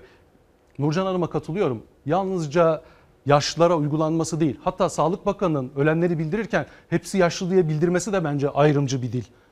Yaşlı olunca bizim acımız hafiflemiyor. Dolayısıyla risk altındaki herkesi daha az temas edebilecek şekilde koruyacak önlemlere ihtiyaç var. Yeri gelmişken söyleyelim. Sanki bunlar söylenince gençleri etkilemiyormuş gibi bir algı ortaya çıkmasın. Örneğin İtalya'da 40 yaşın altında hayatını kaybedenler var bu hastalık nedeniyle. Dolayısıyla herkesi etkileyebilir ama yaşlıları daha fazla etkiliyor. Tabii onlar risk Biz grubu. halk sağlığı bakış açısıyla kimler risk grubuysa örneğin yaşlı olmasa bile hipertansiyon, diyabet, kalp hastalığı olanların da etkilendiğini biliyoruz. Peki. Risk gruplarını daha az etkilenecek bir yaşam biçimine yöneltmeye çalışıyoruz. Peki. Felsefe bu olmalı. Ama ama mutlaka evde kalmamız gerekiyor. Evet. Aydın gazetesi. Bunu geçelim. Bütün belediyelerde var o. Geçelim. Haber bir taraf. Nereden baksan sorumsuzluk. İstanbullular uyarılara rağmen sahillere akın etti diyor. Biraz evvel konuştuğumuz konu. Kütahya'ya geçelim. Sağlık çalışanlarımıza minnettarız gazetesi böyle bir manşetle çıkmış. Kütahya Express gazetesi. Geçelim İzmir'e tekrar. Alkış yetmez, destek şart. Aynen böyle düşünüyorum. Alkışlıyoruz ama alkış yetmez. Asıl onların yanında olmamız gerekiyor. Çukurova gazetesi. Mersin, suyun petrolden önemli olduğu anlaşıldı. Belki de bu koronavirüsten sonra insanlık ve biz hepimiz yeni bir döneme giriş yapacağız. Çevre sorunlarını ön plana alacağız. Bu obur insanlık, aşırı tüketim alışkanlıkları her birini gözden geçirmemiz gerekebilir. Geçelim Adana'ya 5 Ocak. Delikanlılık yapmayalım diyor. Adana Büyükşehir Belediye Başkanı Zeydan Karalar. Bakın Adana tabiri kullanıyor. Delikanlılık yapmayalım. Yani bize bir şey olmaz demeyelim diyor efendim. Doğru söylüyor Zeydan Karalar. Geçelim İpek Yol. Yasak Şanlıurfa'ya uğramadı, aldırış etmediler diyor. Özlem Dikmen fotoğraflar eşliğinde böyle bir haber hazırlamış efendim. Bir de özel rehabilitasyon merkezleri. Onlar da kaygılılar. Ne yazıyor? Teşekkürler. 15 günlük maaş verilecek. Bazı kurumlarda öğretmen arkadaşlarımızın sigorta çıkışları dahi yapılmış. Bazı kurumlarda öğretmen arkadaşlarımızı yıllık izinlere, ücretsiz izinlere ve e, maaş ödememeye zorluyorlar. Eğitime ara verilince özel eğitim ve rehabilitasyon merkezleri de zorunlu tatile girdi. Bazıları uzman eğitmenlere ve personele yarım maaş ödeme kararı aldı. Bazıları ise ücretsiz izne çıkardı. Kiralarımız var, faturalarımız var. E, bunları ödeyemezsek zor durumda kalacağız. Özel eğitim ve rehabilitasyon merkezleri işte böyle bir belgeyle duyuruyor ücretsiz ya da yarı ücretli izinleri. Bu da 32 bin öğretmenin aralarında bulunduğu toplam 60 bin personelin mağduriyeti demek. Bu dilekçenin de doldurulup kurum müdürlüğüne verilmesi isteniyor. Burada da yine arkadaşlarımız yıllık ücretsiz izne ayrılmak zorunda bırakılıyor. Özel çocuklara özel eğitim veriyorlar. Hafif, orta, ağır zihinsel engelli, otizmli, Down sendromlu çocukların hayata uyum sağlaması için çalışıyorlar. 2500 ile 3500 lira arasında maaş alan özel eğitim öğretmenleri açlık sınırının biraz üstünde, yoksulluk sınırının ise çok altında yaşıyor zaten. Şimdi ise çok daha zor günler bekliyor onları. Hiç ücret alamama ya da çalışırken aldıklarının yarısına razı olma durumu arkadaşlarımızın bir anlamıyla açlığa mahkum edilmesi anlamına geliyor. 15 günlük maaş almak bizi çok zor duruma düşürür. Ee, evliyiz, çocuklarımız var. Tatil uzaması sürecinde e, durumların ne olacağını bilmiyoruz ve bu konuda Sayın Bakanımız Ziya Selçuk'tan bir açıklama bekliyoruz. Konunun netleşmesini istiyoruz. Özel eğitim öğretmenleri gözlerini Milli Eğitim Bakanlığı'na çevirdi. Çünkü aldıkları ücreti özel eğitim kurumlarına, öğretmenlere verilmek üzere bakanlık ödüyor. Ekonomik tedbir paketinden umutluydular ama müjde çıkmadı. Dün açıklanan ekonomik tedbirler içerisinde arkadaşlarımızın gündem dahi yapılmamış olması bizler açısından anlaşılabilir ve kabul edilebilir bir durum değil. Kurum sahiplerinin insafına bırakılmak ist- istenmiyoruz. Şimdi efendim biraz sonra burada başka bir konum daha olacak, değerli bir konum. Bunun ekonomiye olan yansıması, mesela size de sormak istiyorum. Biraz sonra konuğum olacak, ona da soracağım ama özel sektör çalışanları ben evde kalmak istiyorum. Çoluğumun çocuğumun sağlığı için, kendi sağlığım için ama nasıl kalacağım diye soruyorlar. Size de bunu sormak istiyorum. Ama efendim gazetelere baktığımız zaman bugün bakın Hürriyet gazetesine esnaftan gelen çok sayıda soru vardı. Çek affı hazır. Nuray Babacan Hürriyet'te böyle bir haber hazırlamış. Koronavirüs salgını daha önce başlatılan çalışmaların hızlandırılmasına neden oldu. Karşılıksız çek nedeniyle verilen hapis cezalarının ekonomik sorunlar nedeniyle ertelenmesine ilişkin çalışma tamamlandı. Bu çok önemli bir husus. Bunun dışında infaz kanunu değişiyor. Muhtemelen 100 bin civarında insan cezaevlerinden tahliye edilecek. Onun haberi de hazır. Biraz sonra sizlere sunacağım. Bir gün gazetesi 81 ilde test yapılmalı diyor uzmanlardan ve Türk Tabipleri Birliği Başkanı Sinan Adıyaman'dan korona ile mücadelede başarının şartı test sayısının artırılması ve hastaların izole edilmesidir diyor. Hep bunun altını çiziyor Sinan- Adıyaman ve siz. Bir şey soracağım. Buyurun. Şimdi belediyeler böyle sokakları temizliyorlar. Böyle e, bir anlatır mısınız? Doğru mu bu? Doğru değil. Değil Buradan mi? söyleyelim. Yani bir takım kimyasallar kullanılarak sokakların temizlenmesinin virüsün önlenmesiyle hiçbir ilgisi yok. Buradan somut önerim şudur. Lütfen. belediyeler halk sağlığı uzmanlarından öneri alarak mücadeleyi yürütsünler. Gereksiz kimyasal kullanımı doğaya zarar vermekten öte bir amaca hizmet Bu önemli. etmeyecektir. Dün haberlerde ve ajanslıkta gördüm. Ankara Belediye Başkanı Mansur Yavaş talimat vermiş. Ankara çok farklı noktalarına sağlık görevlileri koymuş ve vatandaşların ateşini, nabzını ölçecek bir sistem kurmuş. Bu Az önce söylediğimiz insanların sağlık kuruluşlarına yığılmasını önlemek açısından önemli olabilir. Ama bunun özellikle birinci basamak aile hekimleri ve Sağlık Bakanlığı'yla bir koordinasyon içinde yürütülmesi önemli. Peki. Şimdi bugün tabii gündem çok farklı ama Barış Terkoğlu da mülteciler konusuna el atmış. Barış Terkoğlu bizim tutuklu arkadaşlarımızdan, gazetecilerden bir tanesi. Oda TV'nin haber müdürüydü, Cumhuriyet Gazetesi yazarıydı. Avukatları aracılığıyla yolluyor bakın. Türkiye nasıl tampon oldu onu da yeri gelmişken söylemek isterim. Bir şey söyleyebilir miyim? Bu mülteciler meselesini de bir kenara tutmamamız gerekir. Evet. Yani o sosyal soruna başka açılardan girmeyeceğim ama Tamam. korona ile mücadele sırasında da evsiz, sokakta, zor koşullarda yaşayan insanların da bu süreci zorlaştırabileceğini görmemiz lazım. Bunu bir topyekün mücadele olarak algılamamız Bakın gerekir. geçenlerde Çevre Bakanlığı'nın eski müsteşarı Mustafa Hocam, Öztürk galiba, onda gördüm. En büyük risk kağıt toplayıcılar var ya sokakta. Mansur Yavaş dün açıklama yaptı. Onlar çalışmayacaklar ve onları biz barındıracağız ve onların karnını doyuracağız diyordu. Ya çok enteresan. Buradan bir- Mansur Bey'e teşekkür ederim. Bravo. Çok doğru bir yaklaşım. Bravo. Savaş gel bakalım şimdi. Hocamıza tek tek soralım. Murat Gezici. Hocam bunlara böyle kısa kısa başlıklar halinde gidelim. Bütün bilimsel çalışmalar virüsün insanlara göz, ağız ve burun mukozasından, mukozasından bulaştığını gösteriyor. Bir insan gün içinde en az 87 kez ağız ve burnuna dokunuyor. Bu yüzden özellikle el hijyenine çok dikkat edelim. Kesinlikle söylenecek bir şey yok. Bizim de en başından beri söylediğimiz hatta bu salgından önce bizim klasik tıp fakültesi derslerine başlarken söylediğimiz bir şey var. Eğer dünyada herkes normal bir şekilde ellerini yıkacak olsa bütün bulaşıcı hastalıkların en az yarısını önlememiz mümkün. Vay be, müthiş. Evet. Bu- Bugün itibariyle devlet zoru olmaksızın insanların kendilerine ısrarla söylenen evde kalın çağrılarına uyacak şuura sahip olmadığı ortaya çıktı. Bu iş alkışlamakla, duayla, güzel dileklerle olmuyor. Gezinizle, uğurlamanızla, partinizle bir sürü insan emeğini heba ettiniz. Bravo. Hocam şimdi biz evde kalıyoruz.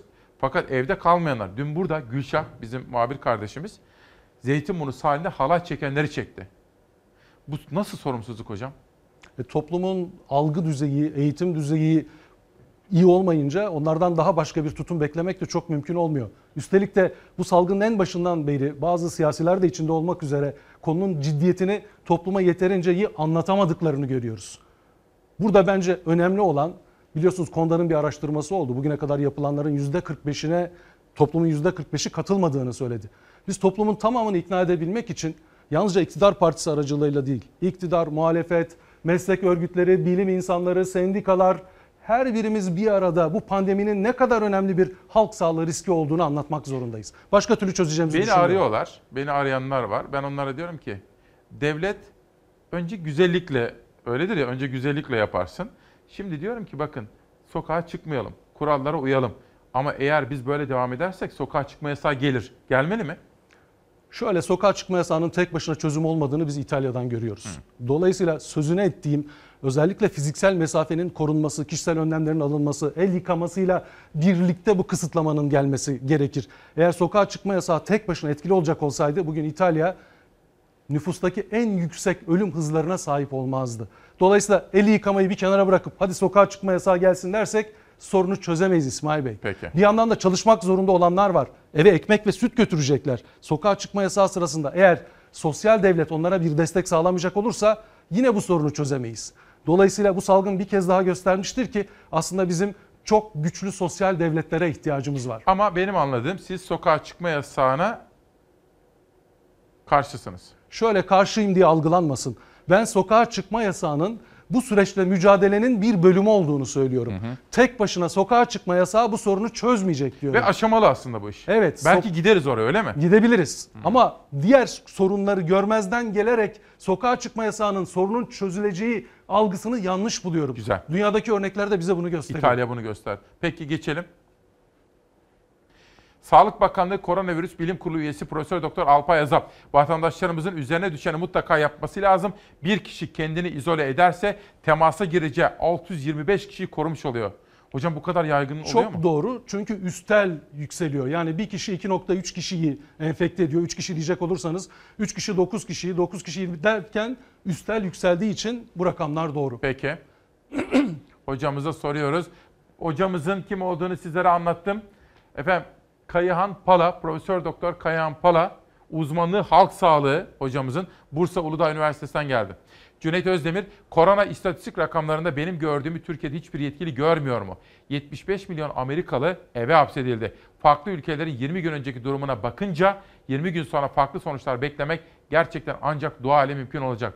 Soru şu, biz Nisan ayında ne görebiliriz mesela sizce? Eğer diğer ülkelerle benzer bir profil olacak olursa Evet. on binlerce hasta ve maalesef binleri aşan ölümlerle karşılaşabiliriz. En o, kötü durum o yüzden de diyoruz ki diğer batı ülkelerinin yığınları gibi değil. Örneğin Almanya gibi olalım, Aşamalı. Güney Kore gibi olalım. Artık bundan sonra çok başarılı ülkeler olma profilini maalesef kaybettik. Peki. Bir şair Birhan Keskin ya günde 30 bin test ya da komple sokağa çıkma yasağı önümüzde çok örnek var diyor. Ben ya bölümüne katılmıyorum. Peki. Hem çok test yapmalıyız hem ilişkilerimizi sınırlamalıyız. Peki, İkisini sos- birden yapamazsak başarımız sınırlı olacak. Tamam peki. Sedat Kapanoğlu Covid'de ilk 100 bin vaka ilk 3 ayda görülmüş. İkinci 100 bin vaka ise onu takip eden 12 günde. Yani aslında hocam bunun böyle yayılım hızı tabii Sağlık Bakanı da diyor ya biz de yeni öğreniyoruz. Dünya da yeni öğreniyor diyor. Tahmin ediyor muydunuz böyle bir şey? tahmin ediyorduk. Bununla ilgili senaryoları da açıklamıştık. İşte Dünya Sağlık Örgütü size söyledim. Toplumun %40'ının enfekte olma ihtimalini söylüyor. Şimdi İsmail Bey 1962'de ilk kez koronavirüslerin insanlarda hastalık yapabildiği gösterilmiş Amerika'da. 2002'ye kadar SARS'a kadar öldürmediği için çok ciddiye alınmamış. Ama Peki. 2002'deki SARS salgınından sonra bilim insanları bakın bu koronavirüslere dikkat edin. Bunlar insanlığın başına bela olabilir diye çok sayıda makale yazdılar. Bilim ortamında bunlar konuşuluyor. Dolayısıyla biz bunun farkındayız. Buradaki rakamlar değişik şekilde tartışılabilir. Ama dünyanın geneline baktığımızda ilk olgunun tanımlanmasından sonra bir tepe noktasına gidiş, ondan sonra bir azalma dönemi var. Peki. Bu da Çin örneğine bakacak olursanız aşağı yukarı 9-10 hafta civarında sürüyor. Peki geçelim. Sağlık Bakanlığı günlük test sayısını azaltmamalı. Günlük doğrulanmış vaka ve ölüm sayıları müdahalesiz açıklanmalı. Türkiye'nin il il vaka sayıları ve ölen vaka analiz haritası çıkartılmalı. Şimdi Sayın Bakan'ın kriz yönetimini destekledik. Fakat bu haklı bir soru. Neden il il açıklanmıyor hocam? Bunu bir hukuk... Gaye Hoca'ya teşekkür ederim. Kendisi biliyorsunuz enfeksiyon profesördür aynı zamanda. Gaye Uster evet. Dolayısıyla çok haklı bir şey söylüyor. Şimdi Sağlık Bakanlığı'nın kriz yönetimi ilk başlarda belki desteklenebilir ama son birkaç hafta içinde eksikleri olduğunu da vurgulamamız gerekir. Eğer biz bu vakaları illere göre, yaş gruplarına göre açıklayamazsak buradan analizleri doğru oturtmamız mümkün olmayacak ve üzülerek söylemek gerekir ki çok fazla bir yığılmayla karşı karşıya kalma potansiyelimiz var. Şimdi bakın ben de bunu sosyal medyada gördüm. Sonra araştırdım doğru çıktı. Ve iki düzineden fazla İran'da sağlık çalışanı koronavirüsle mücadele ederken hayatını kaybetti. Özellikle de teknik donanım, tıbbi cihaz eksikliği nedeniyle bu fotoğraflar eşliğinde onlara da dualar gönderiyor İranlılar. Hocam şimdi bu sağlık çalışanlarının durumu çok özel önemde. Şundan dolayı yarın bir gün bu iş çok patlarsa ve hocalarımız, hemşirelerimiz hasta olursa ne yapacağız? Yani soru bu değil mi? Çok önemli bir soru. Biliyorsunuz İtalya'da 2000 üstünde hastalanan sağlık çalışanı var. 20'nin üstünde kayıp olduğu söyleniyor. Örneğin tabip odası başkanlarından birisi de hayatını kaybetti. Dolayısıyla buna sürekli vurgu yapalım. Kişisel koruyucu malzeme tedirginliği. Bakın eksikliği demiyorum. Tedirginliği yaşatmayalım sağlık çalışanlarına. Yani dok- doktor, hemşire şunu bilecek. Benim devletim güçlüdür. Benim bakanlığım bana istediğim kadar maskeyi, ilacı, şunu bunu verebilir. Gereksinim duyduğum kadar her şey bana sağlanacak diye düşünmeli, kendini güvende hissetmeli. Peki. Mehmet Ali Güller, bugün 24 saat nöbeti olan hekim arkadaşıma iki maske vermişler. Koruyucu elbise zaten yok. Unutmayalım bu süreçte hekimlerimizi koruyamazsak kendimizi, toplumumuzu hiç koruyamayız. Akşamları 21'de onları alkışlamakla yetinmemeli, gerekli şekilde donatılmalarını da istemeliyiz diyor. Çok bir habere haklı. gidelim. Şimdi sevgili büyüklerimiz, lütfen sizler evlerden dışarıya çıkmayınız. Biz diğer çalışanların da evde kalmalarını ya da en azından korunmaları için gerekli önlemleri konuşacağız, tartışacağız. Ama sizlerden istirhamımız, durum çok ciddi sizin sağlığınız için. Lütfen evden çıkmayınız. Şöyle sosyal mesafeyi koruyarak röportajımızı yapalım. Tamam efendim buyurun. Sizi korumak için maske takıyorum çünkü risk altında olan grup yaşlılar efendim. Teşekkür- Yaşlı demek de istemiyorum ama. Teşekkür ederim kızım sağ olun. Kaç yaşındasınız? 62 buçuk. İki buçuk yaşta sokaktasınız. Evet. Ne düşünüyorsunuz? Vallahi şu anda özgürlüğün tadını çıkarıyorum. Daha 36 yaşındayım Ruhunuz genç diye mi dışarı çıktınız? E, herhalde yani. Virüs gelse benden korkar. Ama sadece siz değil çevrenizi de etkiliyor Mutlaka ya. mutlaka da şimdi yani şimdi yalnız bana sordu. Şimdi karşımdaki dayıya sorsam bak 70 yaşında orada oturuyor. Efendim yaşınız kaç? 70 yaşındasınız. Bağırma ya. Niye? Cezası var sus. Cezası Ama var siz da ne- niye çıktın amca? Peki bak bizim sağlığımız için, sizin sağlığınız için Ama ben hasta değilim ki. Günlerdir süren uyarılara, İçişleri Bakanlığı'nın yasağına rağmen 65 yaş üstündekiler yine sokaktaydı. Yemeğimi yedim. Ondan sonra sporumu yapmak için dolaşıyorum. Hem de güneş banyomu almak için. Özellikle 65 yaş üstü ve kronik hastalıklara sahip olanların kesinlikle sokağa çıkmamalarıdır. Yasağa uydum kardeşim. Dışarı çıkmayın dedi. Dışarı çıkmayın dedi. E niye çıktın? E, çıktım da hava alacağım, şey alacağım. Siz kaç yaşındasınız? 15 yaşındayım. Gerçek yaşınız efendim? 75 bitti. 75. Dedim ya. Kavga mı dedim? Efendim bir- Polis mi çağıralım? Jandarma mı çağıralım? şimdi ikisi de gelse sizi alır eve götürür. Tamam tamam. Ha? Tamam evim burada. Risk grubundasınız. Tamam da şimdi evde duramıyoruz. Dört duvarda nasıl duracaksın?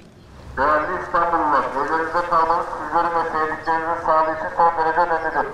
Lütfen zaruri olmadıkça sokağa çıkmayalım.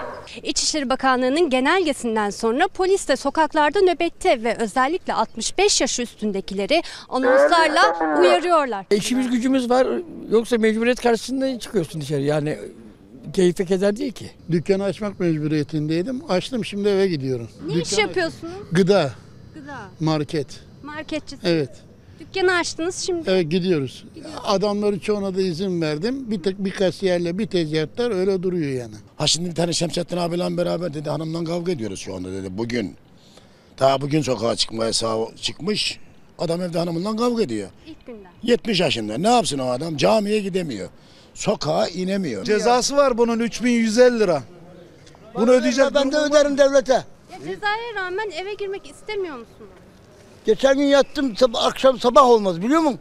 Sabaha kadar yatılır mı yatılmaz. İnsanlar uyarıyor gidecek misiniz eve? Birazdan giderim. Ne zaman Saatim biraz? geldi. Virüs var. Kurallara uyanlar da vardı. Nefes almak için cama ya da balkona çıktılar. Kaç yaşındasınız? Televizyon seyrediyorum. Haber programlarını izliyorum. E, torunlarımla oynuyorum. Polis Türkiye'nin birçok yerinde kimlik kontrolü yaptı sokaklarda. Özellikle de pazar yerlerinde. 65 yaş üstündekiler evlerine götürüldü. Rize'de de iki kapı komşusu hem sokak yasağını hem sosyal mesafeyi gözeterek kapı eşiğinde kahvelerini yudumladı. yapayım sıkıldık çarşıya çıkamıyoruz. Korona bizi bitirdi. Bitirdi ama hem de nasıl. Çarşıya da gidemiyoruz. Bu ne olacak? Biz biz bittik da. Allah hayırlısını etsin ne yapabilir? Evet efendim Profesör Doktor Kayahan Pala ile devam edeceğiz ama ben ta cuma günden haberleştim. Disk Genel Başkanı Arzu Çerkezoğlu ile konuştum. O da koronavirüs ve özellikle bunun çalışma hayatına yansımaları, alınması gereken tedbirler. Çünkü emekçi kardeşlerimize ilişkin pek çok konuda detay var. Kendisini Çalar Saat'e davet ettim. İsmail Küçükkaya ile Demokrasi Meydanı'na katıldı. Sosyal mesafeye dikkat ediyoruz. Arzu Hanım hoş geldiniz. Hoş bulduk. Sağ olun. Nasılsınız? Günaydın. Sağ olun. Arzu Hanım da bir doktor. Hepiniz biliyorsunuz ama bir kere daha söyleyelim. Doktorsunuz. Evet. Ne diyorsunuz bu koronavirüs meselesine? Tabii büyük bir salgınla karşı karşıyayız. Bütün dünyayı etkisi altına aldı. Türkiye'yi de etkisi altına aldı. Çok ciddi sonuçları olmaya başladı. İşte can kayıpları ortada. Yaşanan hastalığın, salgının e, yaygınlığı ortada. Tabii hem sağlık açısından e, sonuçları var hem de çok ciddi iktisadi, ekonomik ve toplumsal sonuçları olmaya başladı. O nedenle e, ben de Kayan Hocam'ın biraz önce söylediğine katılıyorum. Gerçekten bugün bu hastalıkla, bu salgınla mücadele etmenin yolu olağanüstü günlerden geçiyoruz. Olağanüstü önlemler almak lazım. Şimdi sosyal devlet zamanıdır diyoruz. Her açıdan sağlıktan ekonomiye, toplumsal hayata kadar bütünlüklü bir politikaya ve yaklaşıma ihtiyaç var.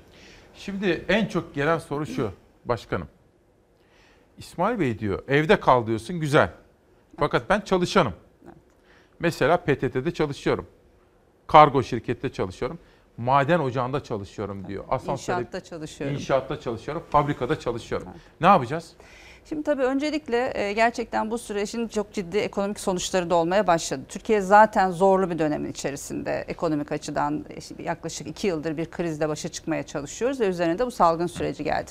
Tabii bu şey, virüsten korunmanın birinci yolu gerçekten evde kalmak, izole olmak, gerekli sağlık önlemlerini almak. Eğer çalışıyorsak da iş yerlerinde işçi sağlığı iş güvenliği önlemlerinin alınması. Biz ilk günden itibaren 11 Mart'ta Dünya Sağlık Örgütü pandemi ilan ettiği gün biz disk olarak diğer konfederasyonlar da yaptı. Özellikle iş yerlerinde alınması gereken önlemler, işçi sağlığı iş güvenliği kurullarının toplanması, oradaki çalışan temsilcisi arkadaşlarımızın eğitimleri vesaire bunları yapmaya çalıştık. Ama bir taraftan da çalışmaya devam ederken ki iş yerlerinde biliyorsunuz büyük ölçüde dip dibe çalışıyoruz. Fabrikalarda, atölyelerde şu an biz burada konuşurken fabrikalarda çalışan, sokakları süpüren, çöpleri toplayan, inşaatlarda çalışan, hastanelerde çalışan binlerce, milyonlarca insan var. Dolayısıyla bu süreçte bizim söylediğimiz şey şu, çok zorunlu e, mal ve hizmet üretimi dışında diğer iş yerlerinin e, tatil edilmesi ve bütün çalışanların ücretli izne çıkartılması İtalya'nın lazım. yaptığı gibi. Evet.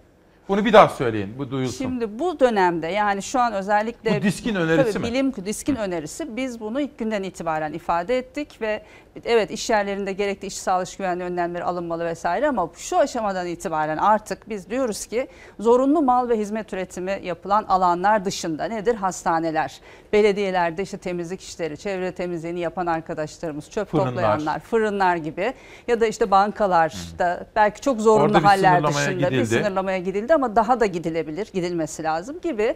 Yani zorunlu mal ve hizmet üretilen yerler dışındaki iş yerleri özel sektör, kamu ayrımı gözetilmeksizin tatil edilmeli ve bütün çalışanlar ücretli izne çıkartılmalı. Ve tabii burada asıl önemli olan olağanüstü günlerden geçiyoruz, olağanüstü tedbirler alınmalı. Bugün devletin hiç yani bir dakika beklemeden şu karar alması lazım İsmail Bey. Çünkü devletin böylesi olağanüstü süreçlerde üç tane sorumluluğu var. Halkın sağlığını korumak, işini korumak, aşını korumak. O zaman bir taraftan sağlıkla ilgili önlemlerin alınması lazım ve bütün çalışanların, bütün e, emekçilerin işini koruyacak ve aşını koruyacak önlemler alınması lazım. Bunun anlamı da şudur. İşten çıkartmalar yasaklanmalıdır. Devlet Yasaklanmalı mı? yasaklanmalıdır. Bu son derece Yasaklanabilir önemlidir. mi? Yasaklanabilir. Meclis açık. iki günlük bir e, çalışmaya bakar. İş kanununda birkaç maddelik bir değişiklikle çünkü gerçekten olağanüstü süreçlerdeyiz.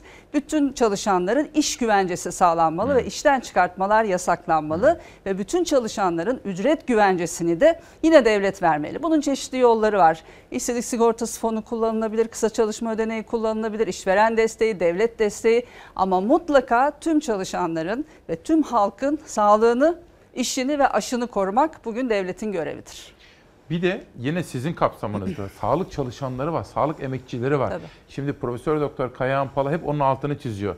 Çünkü hepimizin sağlığı için sağlık çalışanlarının, sağlık emekçilerinin de güvenliği söz konusu. Ben sizin paylaşımlarınıza baktım dün akşam çalışırken. Evet. Sizin şahsi veya diskin genel paylaşımlarında da bunu gördünüz. Sağlık emekçileri için ne diyorsunuz? Sağlık emekçileri olarak bizim tabii yani her yer kapansa da böylesi bir salgın hastalık döneminde bir sağlık çalışanları olarak iş başında olacağız ve hatta her zamankinden daha fazla çalışır durumda olmak zorundayız ki bu salgın hastalıkla mücadele edilebilsin. Dolayısıyla sağlık çalışanları açısından da gerekli önlemlerin alınması lazım. Gerekli ekipmanlar, işte maske, koruyucu elbise, eldiven, çalışma saatlerinin düzenlenmesi, kısaltılması, dönüşümlü çalışmanın sağlanması yani mecburen çalışmak zorunda olduğumuz alanlarda bu örneğin belediye işçileri için de geçerli, Evet. temizlik işçileri için de geçerli. Düzenli taramaların yapılması, sağlık kontrollerinin yapılması, testlerin uygulanması gibi e, zorunlu çalıştığımız alanlarda sağlık çalışanları başta olmak üzere gerekli bütün önlemleri alarak çalışma saatleri başta olmak üzere çalışmaya devam edeceğiz tabii. Şöyle Cumhurbaşkanlığı bugün bir kararname yayınladı Evet. ve kamuda da Evet. esnek çalışma yani uzaktan evden çalışmaya e, imkan getirdi. Evet şimdi kamuyla ilgili çeşitli düzenlemeler yapıldı. Bu önemli. İlk düzenleme geçtiğimiz hafta risk grubu diye tarif ettiğimiz yani 60 yaş üstü, süt veren anneler, işte hamile çalışanlarla ilgili bir düzenleme getirildi kamuda. Ama burada da bir çifte standart yaşadık. Örneğin belediyelerde kadrolu işçi olan arkadaşlarımız bu düzenlemeden yararlandı. İdari izinli sayıldı ama şirket işçileri yararlandırılmadı. Şimdi de dün itibariyle yeni bir genelge çıkartıldı. Kamuda esnek çalışma, dönüşümlü çalışma vesaire ama bu sadece kamu çalışanlarıyla sınırlı olmamalı. Bugün özel sektörde 15 milyonun üzerinde çalışan emekçi var, işçi var. Dolayısıyla bu yaklaşım, bu politika aynı şekilde özel sektöre de yaygınlaştırılmak zorundadır. Çünkü özel sektör çalışanları da bizim çalışanlarımızdır. Bu ülkenin yurttaşlarıdır. Ve bugün aslında ekonomideki durağanlaşma nedeniyle özellikle işte otomotivde, beyaz eşyada, tekstilde hani işverenler iş olmadığı için, ithalat durduğu için vesaire ücretsiz izinleri gündeme getiriyor. İşten çıkartmalar başladı. Yani şu ana kadar salgının bugün 13. gün değil mi hocam? 13. gündeyiz. Şu ana kadar binlerce insan ya ücretsiz izne çıkartıldı ya e, işten çıkartıldı. Bunun asla olmaması lazım. İşten çıkartmalar yasaklanmalı. Ücretsiz izin asla düşünülmemeli. Bütün çalışanlar açısından Peki. e, ücretin güvencesini devlet sağlamalı. Bu sadece Peki. o çalışanla ilgili bir mesele de değil İsmail Bey. Bugün konuştuğumuz her şey çalışma hayatına ilişkin konuştuğumuz her şey hem o işçiyi, çalışanı, onun ailesini ilgilendiriyor ama aynı zamanda bütün toplumu ilgilendiriyor. Peki, Biraz önce bir edeceğiz. rakam verdiniz. Evet. Şimdi devam edeceğiz. Hatta şu paket ve paketten mesela Evet. emekliler, e, işçiler, Evet, işsizler, emekliler, özellikle emekliler sizlerle ilgili haberler hazırladık.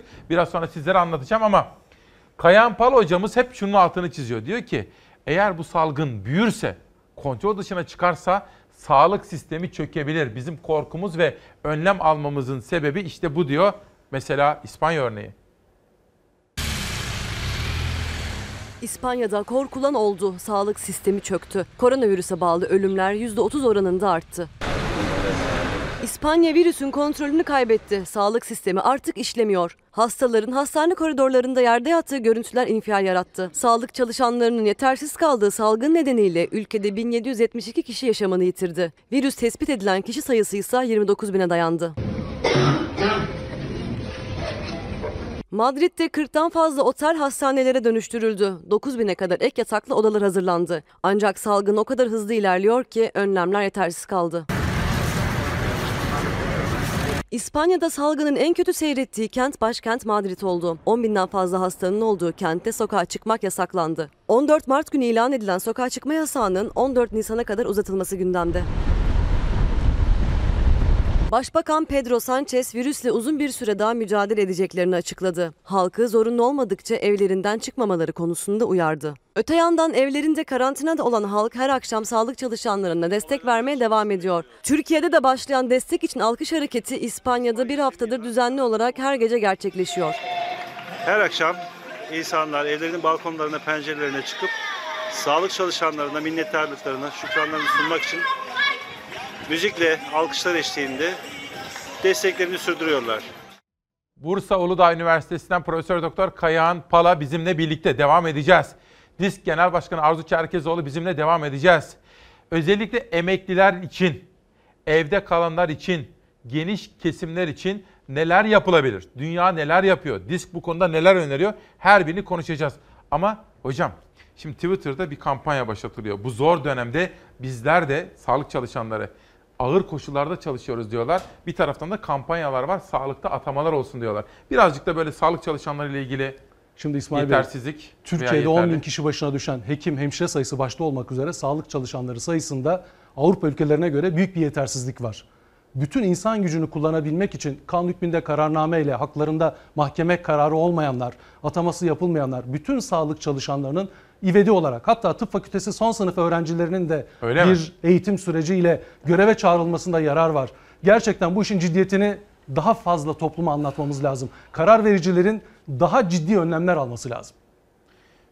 Tıp son sınıf öğrencileri dahil diyorsun. Evet, şu andaki Türkiye'nin ihtiyaç duyduğu bütün insan gücü bağlamında söylüyorum ihtiyacımız var. Arzu Hanım siz mesela KYK'lılar gelsin gi- ona Tabii ki katılıyor yani musunuz? gerçekten de hocam rakamları söyledi. Bugün sağlık çalışanı sayısı yetersiz. Böyle bir salgın durumunda tümüyle yetersiz. O nedenle atama bekleyen sağlık çalışanlarının bütün e, mesleklerden atamasının yapılması, KYK'lılar konusu mutlaka ve evet, tıp fakültesi son sınıf öğrencilerine erken mezuniyet örneğin Haziran'da mezun olacak olan arkadaşlarımız işte Mart ayında me- mezun edilip o süreçte yeni, e, çalışabilirler. Hatta e, bugün aktif çalışma hayatında olmayan sağlık çalışanları dahil olmak üzere gerçekten iş ciddi boyutlara var, varacak böyle bir beklenti de var. Hepimizin bu Peki. konuda hazır olması lazım. Peki. Efendim şimdi Fox'un bizim bağımsızlığımızın teminatı reklamlarımız. Reklamları sizler izleye durun. Ama dönüşte bakın çek affı hazır. Esnafa ilişkin, emekliye ilişkin, infaz sisteminde değişiklik af geliyor. Buna ilişkin haberler var.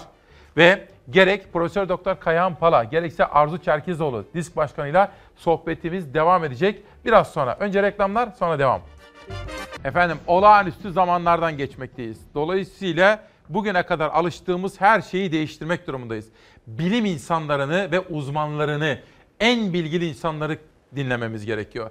23 Mart 2020 İsmail Küçükkaya Demokrasi Meydanı'ndasınız. Açıklanan o paket geniş kitlelere ne anlam ifade ediyor? Bunu konuşmak istiyorum. Arzu Çerkezoğlu, DİSK Genel Başkanı. Başkanım bu paketle ilgili çok soru geliyor. Özellikle emekliler, emekçiler, Çok önemli. işsiz kalma riski taşıyanlar. Bir kere manşeti bir kere daha söyleyeyim. Siz diyorsunuz ki hemen parlamentoda bir düzenleme yapılsın. İşten İşten atma çıkartmalar yasaklansın. geçici olarak değil Evet, mi? tabii, salgın süresince. Salgın süresince. Bu bir kere önemli. Sonra bu paketle ilgili bir şey daha soracağım kısacık. Derinleşeceğim ama emeklileri de soracağım da. Mesela Uluslararası Çalışma Örgütü falan bir öngörüde bulunuyor mu işsizlikle ilgili Tabii falan? bu küresel bir salgın. Uluslararası Çalışma Örgütü geçen hafta bir rapor açıkladı İLO ve e, eğer yeterli önlemler alınmazsa yani hükümetler gereken önlemleri almazsa e, bütün dünyada 25 milyon kişinin işini kaybedebileceğini ifade ediyor. Eğer Türkiye'de de biz belli önlemleri almazsak birazdan konuşacağız. Zaten son derece yüksek olan işsizlik rakamlarımız yani bu 25 milyon yeni işsizin bütün dünyada en az 1 milyonun Türkiye'de olması ne yazık ki beklenebilir bir Heh, durum. Biraz sonra sizden şunu öğrenmek isteyeceğim. Çünkü ben eleştirirken bir çözüm de sunmak istiyorum. Mesela siz emekliye ne öneriyorsunuz? İşçiye, çalışana, geniş kesimler, evdeki kadına ne öneriyorsunuz? Bunları soracağım. Ama şimdi bir dönelim. Bursa Uludağ Üniversitesi'nden geldi Kayahan hocamız, Profesör Doktor Kayahan Pala. Aynı zamanda Türk Tabipler Birliği bu koronavirüsü izleme, İzleme kurulu. kurulu üyesisiniz. Evet. Sizinle de konuşmak istediğim çok önemli hususlar var. Ama sizin söylediklerinizin en önemli manşeti de şu. Test yapılmalı diyorsunuz. Kesinlikle. Sağlık çalışanlarının tıbbi cihazları ile ilgili, teknik donanımla ilgili, maskeler, ilaç. Kişisel koruyucu ekipman tedirginliği olmamalı sağlık çalışanlarının üstünde. Hocam bir şey söyleyeceğim. Hafta sonu ne kadar utandım biliyor musunuz? Ahmet Hakan bugün de yapmış. Hürriyet'in manşetindeydi. Bir ilaç adını vermiyoruz. Bizim insanımız, bizim maalesef bencil insanımız eczanelerden tüketmiş o ilacı. Bu ilaçla ilgili bir, bir iki cümle söylemek ister misiniz? Şöyle bu hastalığın tedavisi yok ama bazı ilaçların hastalarda verilmesi halinde hastalığın geriletilebildiğine ilişkin elimizde bulgular var. Ben de ilacın adını vermeyeyim. O yüzden bu ilacın ihtiyaç duyulacak hastalara dağıtılmak üzere bütün illerde, bütün hastanelerde belli bir miktar eczanelerde stoklarda olması lazım. Ama hekimlerden aldığımız geri bildirimler bazı yerlerde bununla ilgili sorun yaşanabildiğini gösteriyor.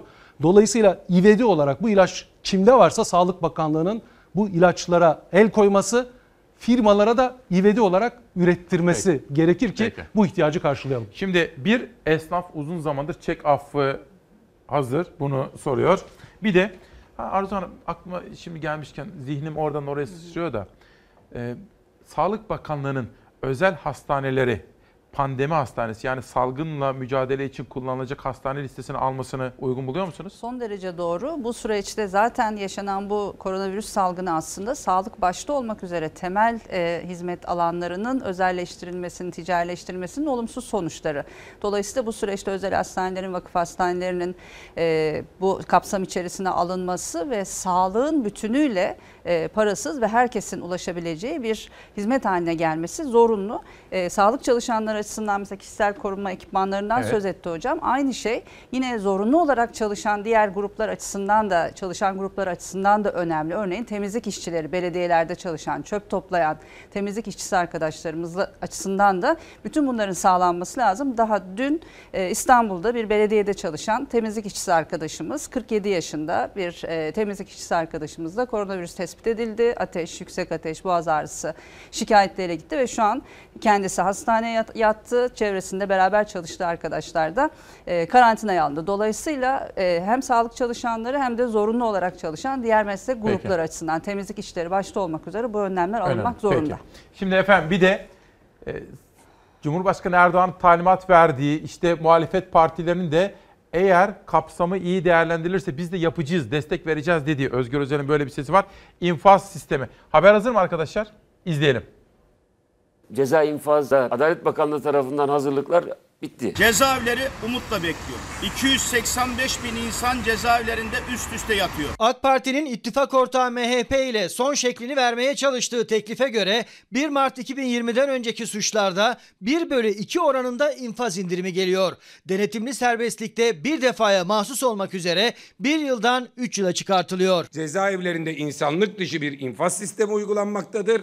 Bu konuda yapılacak düzenlemelere olumlu katkı vereceğiz. Habertürk gazetesinden Muharrem Sarıkaya'nın haberine göre mevcut yasada cezaevinde geçirilmesi gereken süreden 3'te 2 oranında yapılan infaz indirimi 1 bölü 2'ye yükseltildi. Buna göre 1 Mart 2020 tarihinden önce hüküm giymiş kişinin infaz kurumunda geçirmesi gereken süre 6 yılsa cezası yarıya indirilip 3 yıla düşecek. Ayrıca 3 yılda denetimli serbestlikten yararlanan hükümlü tahliye edilecek. Biz rastgele cezaevlerine girenlere cezaevinin kapısını açamayız. 1 Mart 2020 sonrasında hüküm giyenler içinse infaz indirim oranı farklı uygulanacak. Hükümlünün kalan cezasının 1 bölü 2'si yani yarısı düştükten sonra geri kalan cezanın 5'te biri denetimli serbestlik olarak düşülecek. Birileri çıkarmış af ne af. Canım kardeşim boşuna uğraşma. Ne yapalım alayını birden fırınlara atıp yakalım mı? Kulislere göre daha önce iki ittifak ortağını karşı karşıya getiren MHP'nin teklifindeki uyuşturucu suçları da infaz indirimi kapsamına dahil edilmiş gibi görünüyor. Ancak bir farkla cezaevinde kalınacak süre için belirlenen infaz oranı %50 yerine %67 olabilir. Yine terör örgütünün propagandasını yapma suçunda da bir yumuşamaya gidildiği belirtiliyor. Uyuşturucu suçları ve terör propagandası ile ilgili düzenleme için son sözü Erdoğan'ın söyleyeceği de bir başka iddia. Ceza indiriminde iyi hal uygulaması da belli aralıklarla verilen raporlara göre devreye sokulacak. Ayrıca 65 yaş için 1 yıl, 70 yaş için 2 yıl, 75 yaş üstü ve hamileler için 4 yıla kadar kalan cezayı evde çekme hükmü getiriliyor. Bunun içinse elektronik kelepçe yöntemi uygulanacak. Teklifin yeni haftada muhalefete de götürülmesi bekleniyor. Temel yaklaşımımız reddedici değildir. Üzerinde çalışacağız. Ve olumlu katkı sağlayacağız. Terör suçları, örgütlü terör suçları, kasten adam öldürme, kadına ve çocuğa şiddet ve cinsel istismar, soykırım, orman kanununa muhalefet gibi suçlarsa infaz indirimi kapsamı dışında. Evet konuklarıma sormak istiyorum. Disk Genel Başkanı olarak siz bu düzenlemeyi destekliyor musunuz? Tabii Türkiye'de cezaevleri son derece dolu. E, kapasitenin çok üzerinde tutuklu ve hükümlü var, çocuklar var ve Türkiye'de adalet sistemi ne yazık ki sorunlu. Uluslararası e, standartlar, ahim kararları, Hı hı. Anayasa Mahkemesi kararları uygulanmıyor. Onlarca yüzlerce gazeteci, akademisyen, milletvekili, belediye başkanı, siyasi tutuklular da var. Dolayısıyla son derece riskli bir alan böylesi bir salgın döneminde. O nedenle böyle bir çalışma yapılması son derece önemlidir ve doğrudur. Ve bu konuda ayrımcı bir yaklaşım olmaksızın Güzel. topluma zarar verme kapasitesi olanlar yani işte tecavüzcülerin vesairenin tabii Kadınlara çocuklara tabii söz dışında. etmiyoruz. E, Dolayısıyla böyle bir çalışma yapılması önemlidir ve doğrudur. Güzel. Siz Profesör Doktor Şimdi şöyle cezaevlerinde kalabalık bir yaşam sürdüğünü biliyoruz. Aynı zamanda sağlık hizmetlerinin de yetersiz olduğunu biliyoruz. Dolayısıyla bu salgında cezaevlerinin bu sıkıntılarını gidermek için girişim doğru. Şiddete bulaşmış olanlar dışındakilerinin değerlendirilmesi kamuoyu tarafından da bu girişimin destekleneceğini gösterebilir bize. Evet, Kayahan Pala da bunu destekliyor. Bir de dünyaya bakalım efendim. İtalya, Çin'den sonra hatta Çin'i de geçti. İtalya aslında ibretlik bir vaka oldu. İtalya'da tablo her geçen gün kötüleşiyor. Can kayıpları katlanarak artıyor. Virüsle temas eden kişi sayısı neredeyse 60 bine ulaştı. 24 saatte 793 kişinin hayatını kaybetmesiyle can kaybı 5 bine yaklaştı. Çin'in Wuhan kentinde başladı. Tüm dünyada önüne geçilemez bir kriz yarattı. İtalya ise bu krizden en çok etkilenen ülke oldu. Başbakan Conte salgın için 2. Dünya Savaşı'ndan bu yana en zor kriz yorumunda bulundu. Roma'da Sivil Savunma Genel Müdürlüğü'nde çalışan 12 kişide koronavirüs tespit edildiği açıklandı. Bu kişilerin hiçbir hastalık belirtisi göstermediği ve evlerinde karantinada oldukları belirtildi. Lombardiya bölgesinde virüs hızla can alırken dünyanın dört bir yanından İtalya yardım gidiyor. Çin'den sonra Rusya ve Küba'dan da ülkeye tıbbi yardım yapıldı. Almanya'dan solunum cihazları, Fransa'dan 1 milyona yakın maske gönderildi. Rusya'dan 180 doktor ve hemşirenin de bölgeye gönderilmesi planlanıyor. İtalyan yönetimi evde kalın çağrısını yineledi. Vatikan'da Papa Francis geleneksel pazar doğasını video konferans yoluyla gerçekleştirdi. İtalya'da 18 sağlık çalışanının hayatını kaybettiği açıklandı. Lombardiya bölgesinde bir hastanede de İtalyan Milli Marşı yankılandı. Bir doktor elinde megafonla marşı dinleterek birlik ve beraberlik mesajı verdi.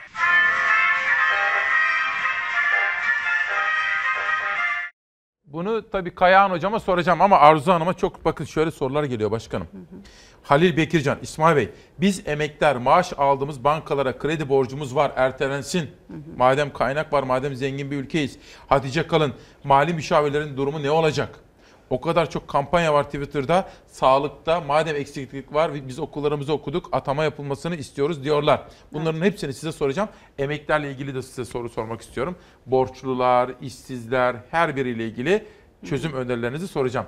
İtalya örneğinden hangi dersleri çıkarabiliriz? İtalya başlangıçta bu salgını hafife aldı. Sonucunda çok ağır bir bedelle ödüyorlar.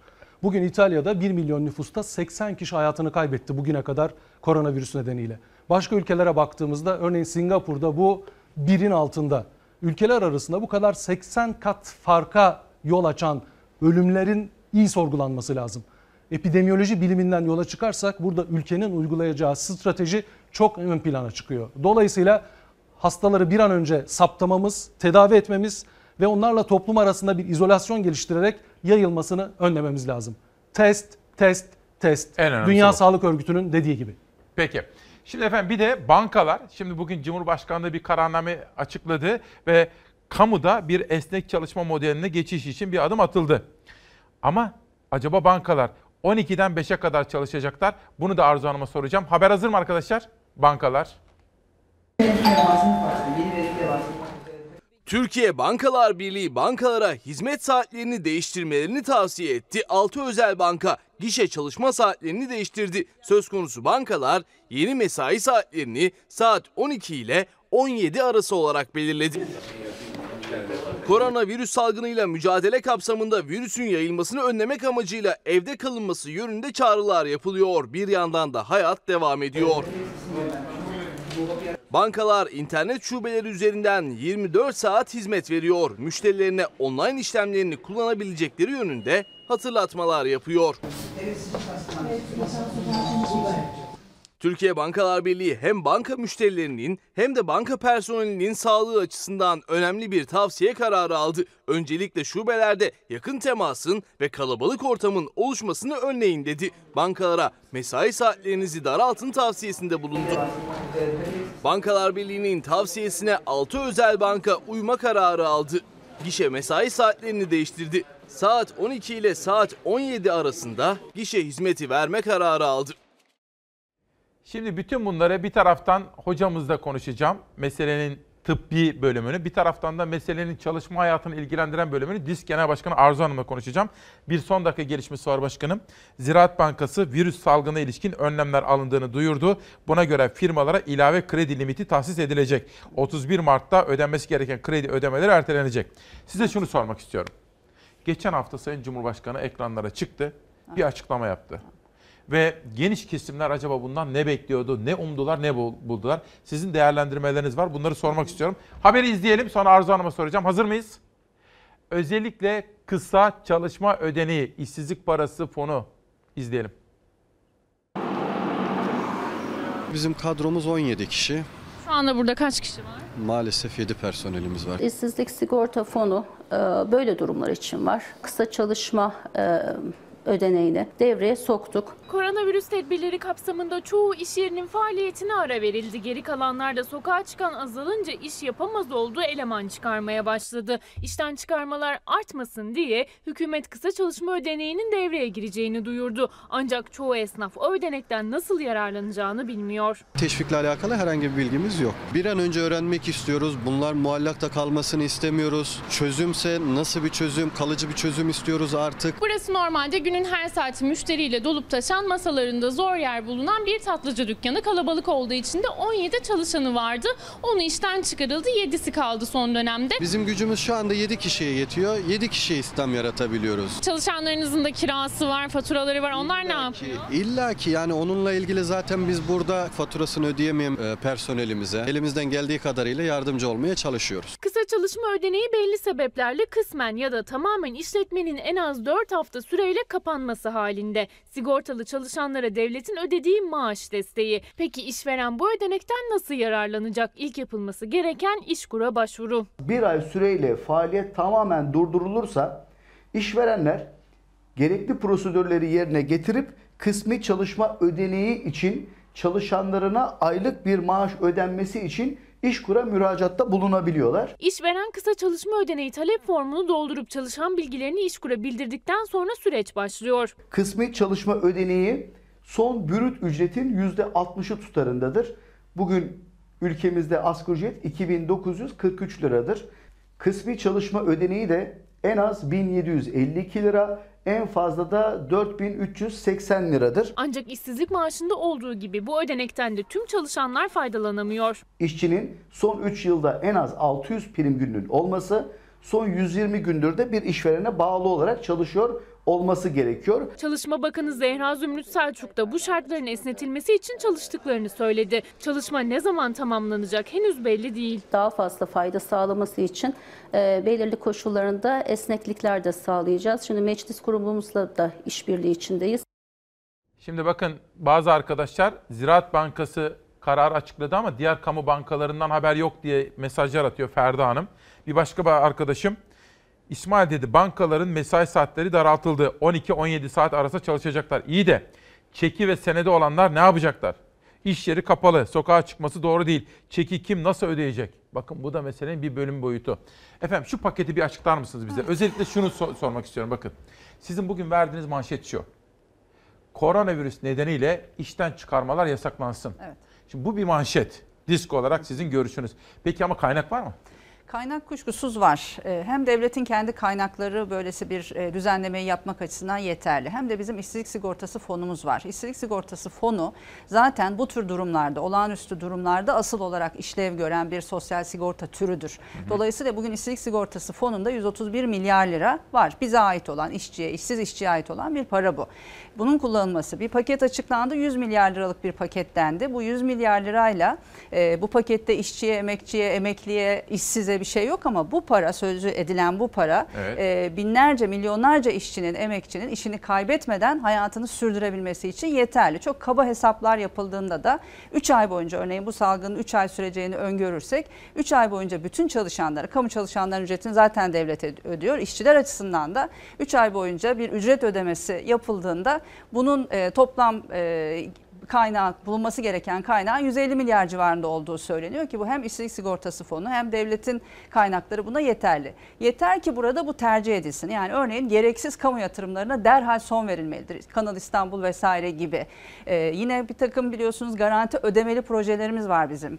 Yolcu e, Köprüler. şey, köprüler, e, işte otoyollar, hastaneler gibi buralardaki Hiç ödemeleri inmediği Zafer evet, yani gitmediğimiz hastanelerin, geçmediğimiz köprülerin, yolların parasını ödüyoruz. Devlet bu ödemeleri kesinlikle askıya almalıdır. Yani kaynak çok, çok fazla şey sayabilirim bu konuda. Bu devletin kaynakları da buna yeter. Dolayısıyla hiç kimse işini kaybetmeden herkesin evinde tenceresinin kaynadığı bir biçimde bu salgınla ancak biz mücadele edebiliriz. Eğer insanlar daha fazla işsiz kalırsa ki bugün biliyorsunuz 7,5 milyona yakın işsiz var geniş tanımlı işsiz sayısı.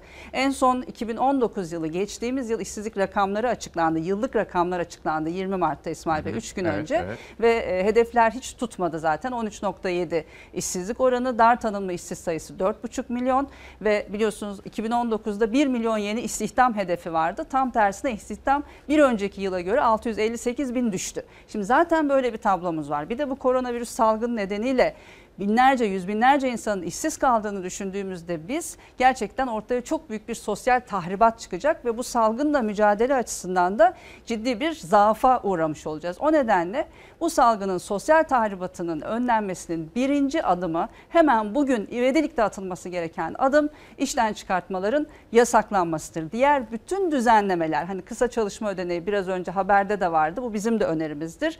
Diğer bütün atılacak adımlar işten çıkartmaların yasaklanmasıyla birlikte anlam kazanacak. Çünkü örneğin kısa çalışma ödeneği işsizlik fonundan e, karşılanıyor zaten parası. İşverenler buna başvuracak. Evet bugün baş zaten resmi e, rutin prosedürü ilan ettiler. Yeni bir şey değil bu şu an kısa çalışma ödeneği ile ilgili olan. Ama bu süreç eğer kolaylaştırılmazsa örneğin uygunluk tespitleri hızlandırılmazsa erken alınmazsa ya da işçilerin yani işveren işçiler adına başvuruyor kısa çalışma ödeneğine ama işçinin bu ödenekten yararlanabilmesi de yine işsizlik maaşı alabilmesi kadar zor. Bir sürü bir şey koşullar soracağım. var. Bunların kolaylaştırılması lazım. Şimdi ama Mus- önce işten çıkartmalar Bu yasaklanacak. bir kere günün manşeti. Mustafa Bey'in sorusuna geleceğim. Diyor ki Evet. Trump'ın yaptığını yapamazlar mı? Bize diyor biner dolar veremezler mi diye soruyor. Onu soracağım da. Ali Ayçenk, günaydın İsmail Bey. Kredi ödemeleri, ek çek Evet. ödemeleri ne olacak? Ziraat Bankası açıklamış. Evet söyleyin. Vakıfbank da açıklamış efendim. Onu da güzel. O da iyi bir gelişme. Ama bir haberimiz var. Efendim şimdi bu şartları konuşuyoruz ama olağanüstü bir dönemde yaşadığımızı korona nedeniyle çok sıra dışı bir olayla karşı karşıya kaldığımızı unutmayalım.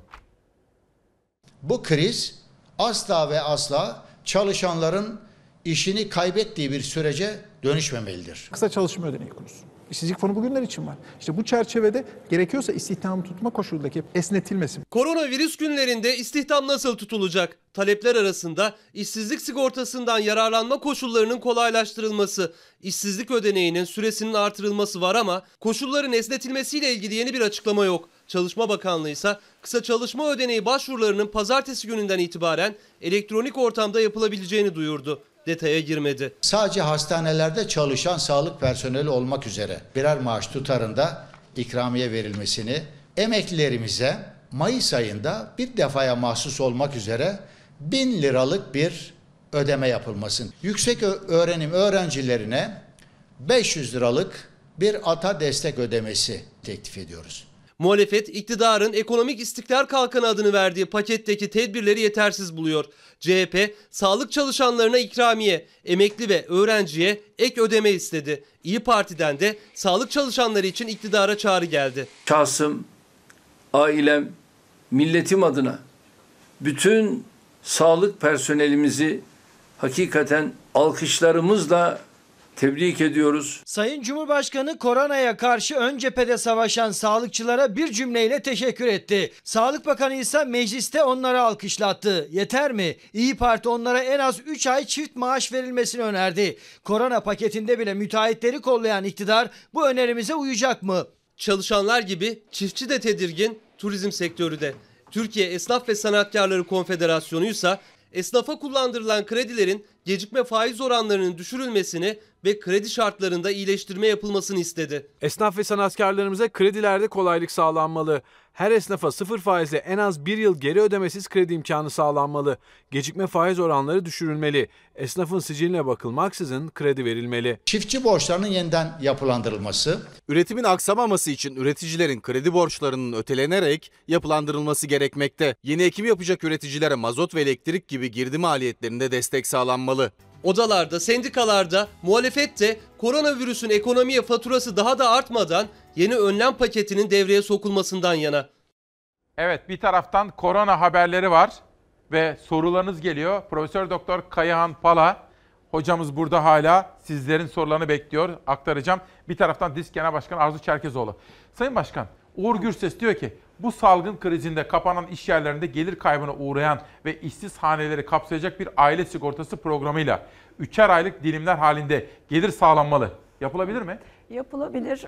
Bunların hepsi sosyal devlet yaklaşımlarıdır. Aile sigortası, işsizlik sigortası fonundan yararlanma koşullarının kolaylaştırılması, bütün işsizlere aylık bağlanması, kısa çalışma ödeneğinin kolaylaştırılması gibi. Yani devlet, tekrar altını çiziyorum, bu süreçte halkın sağlığını, işini ve aşını korumak üzere her türlü önlemi almalıdır. Güzel, geçelim.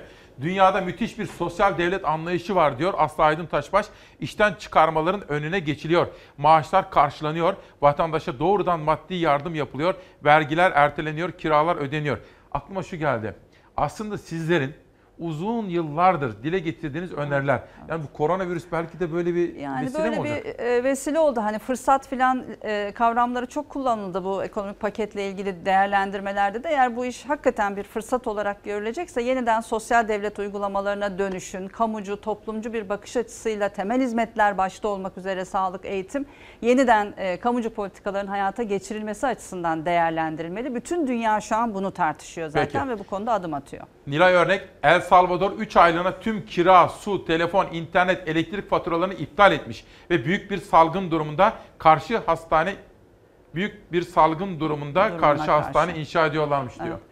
Evet yani e, bizde mesela bir ekonomik paket açıklandı. Orada işverenlerin işte vergi borçları, sigorta primleri vesaire hepsi ertelendi, kolaylıklar getirildi ama hepimizi bir de evde kalmaya çağırıyoruz hep birlikte. Ama elektrik, su, doğalgaz, iletişim faturalarının örneğin ertelenmesi böyle bir süreçte gündeme getirilmedi. Bugün Türkiye'de yaşayan herkes açısından bu tür önlemlerin alınması hem gelirin güvence altına alınması hem de örneğin tüketici kredileri, kredi kartı borçları, faturalar, zorunlu e, harcadığımız, ödediğimiz faturalar bunların hepsinde bir ertelemeye kira Peki borçları mesela evde girilmeli. yaşayan bir insana şimdi evde tek başına yaşıyor. Durumu da çok iyi değil. Ne yapabiliriz mesela başka sosyal devlet kapsamında? Birincisi e, gelirini güvence altına almak lazım. Eğer geliri düşükse bu salgın süresince bu salgına karşı kendisini ve toplumu koruyabileceği bir gelir düzeyine ulaştırmamız lazım. Yani işsizse işsizlik ödeneği bağlamamız lazım. Eğer işten çıkartılma tehdidiyle karşı karşıyaysa bunu engellememiz lazım. Eğer ücret, ücretsiz izinle karşı karşıyaysa mutlaka ücretli izin Kısa çalışma ödeneği, işsizlik fonu, devlet desteği, işveren desteği. Örneğin emekli ise ki Türkiye'de emekli maaşlarının durumu ortada. Evet. Bu ekonomik pakette yani ekonomik istikrar kalkanı dediler paketin adına. Ekonomik paketteki o emeklilerle ilgili cümle gerçekten utanılması gereken bir itiraftır İsmail Bey. Hangi Emeklileri cümle? hep konuşuyoruz Hangi biz. cümle efendim? En düşük emekli maaşını 1500 lira yapıyoruz dedi Cumhurbaşkanı. Bu çok ciddi bir itiraftır. Yıllardır asgari ücretin altında emekli maaşı yok diyenler bugün bunu itiraf etmek zorunda kaldılar ve bugün 1500 liraya yükseltiyoruz en yüksek, en düşük emekli maaşını diyorlar. Bu müthiş bir itiraf ve gerçekten bugün ülke olarak utanmamız gereken bir itiraf. Yani yıllarca çalışmış, bu ülkeye emek vermiş, değer üretmiş ve belli bir çalışma süresini tamamladıktan sonra emekli olmuş insanlarımıza biz 1500 lirayı reva görüyoruz ve bunu da hani yükseltiyoruz diye övünerek söylüyoruz. Bu asla kabul edilemez. Bir emekli evinde oturuyor şimdi. Evet. Tek başına bir kadın veya bir amcamız. Ne kadar emekli maaşı almalı? Yani insan onuruna yaraşır bir hayat için. Şimdi gerçekten asgari ücretin altında bir emekli maaşı kabul edilemez. Kaldı ki asgari ücretin de değerini biliyoruz. Yani AGE'yi çıkarttığımız zaman bugün açlık sınırının altında asgari ücret. Daha yılın ilk aylarındayız. Dolayısıyla asgari ücretin altında bir e, emekli maaşı kabul edilemez. En az asgari ücret olmalı ve bu korona salgını süresince de bizim söylediğimiz asgari ücret ve civarına daki emekli maaşı alanlara da aylık 1000 lira ek destek ödemesi yapılmalı Güzel. ki kendisini koruyabilsin, toplumu koruyabilsin. Peki. Şimdi biraz evvel Ziraat Bankası akabinde Vakıflar Bankası demiştim. Halkbank da ona katıldı. Teşekkür ediyoruz. Özel sektörde katılsın efendim çünkü olağanüstü bir dönem yaşıyoruz. Peki bir de tüketici kredileri izleyelim. vatandaşın kredi kartlarından dolayı bankalara 116 milyar liranın üzerinde borcu bulunuyor. Vatandaşın e, soluk almasına imkan vermenin ben mümkün olduğunu düşünüyorum. Milyonlarca kişi kredi kartı ve kredi borçlusu. Koronavirüs tehdidine karşı iktidar patronları rahatlatacak tedbirleri açıkladı ama ekonomist Yalçın Karatepe vatandaşa nefes aldıracak bir başka öneride bulundu. Kredi kartı borçları için düzenleme yapılmalı dedi. Kredi kartı faiz oranları Merkez Bankası'nın uyguladığı faiz oranı iki katı kadar. E, bunu aylık %1,1 oranına e, indirmek mümkün. BDDK verilerine göre 150 milyar liralık kredi takipte. Kurul, bireysel, konut, taşıt ve ticari kredilerde takip süresini 90 günden 180 güne çıkardı. Ama uygulanacak faizde bir değişiklik yapmadı.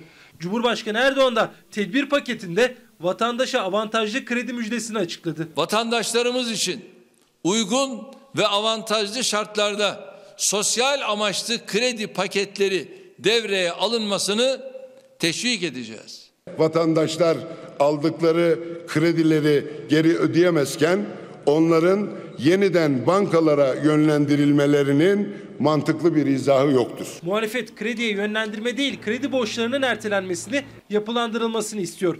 Kredi kartı borçlarının da. kredi kartı, tüketici ve ihtiyaç kredi ödemelerinin 3 ay ertelenip yeniden yapılandırılması gerekir. Vatandaş zaten zorda. E, ihtiyaçlarını da kredi kartına borçlanarak yaptığı bir dönemde hem faiz ödeyecek hem de dönüp ödediği bir faiz üzerinden vergi ödeyecek. Bu hakikaten adil bir e, durum değil. Ekonomist Yalçın Karatepe de kredi kartı harcamalarında artış yaşanacağının altını özellikle çizdi.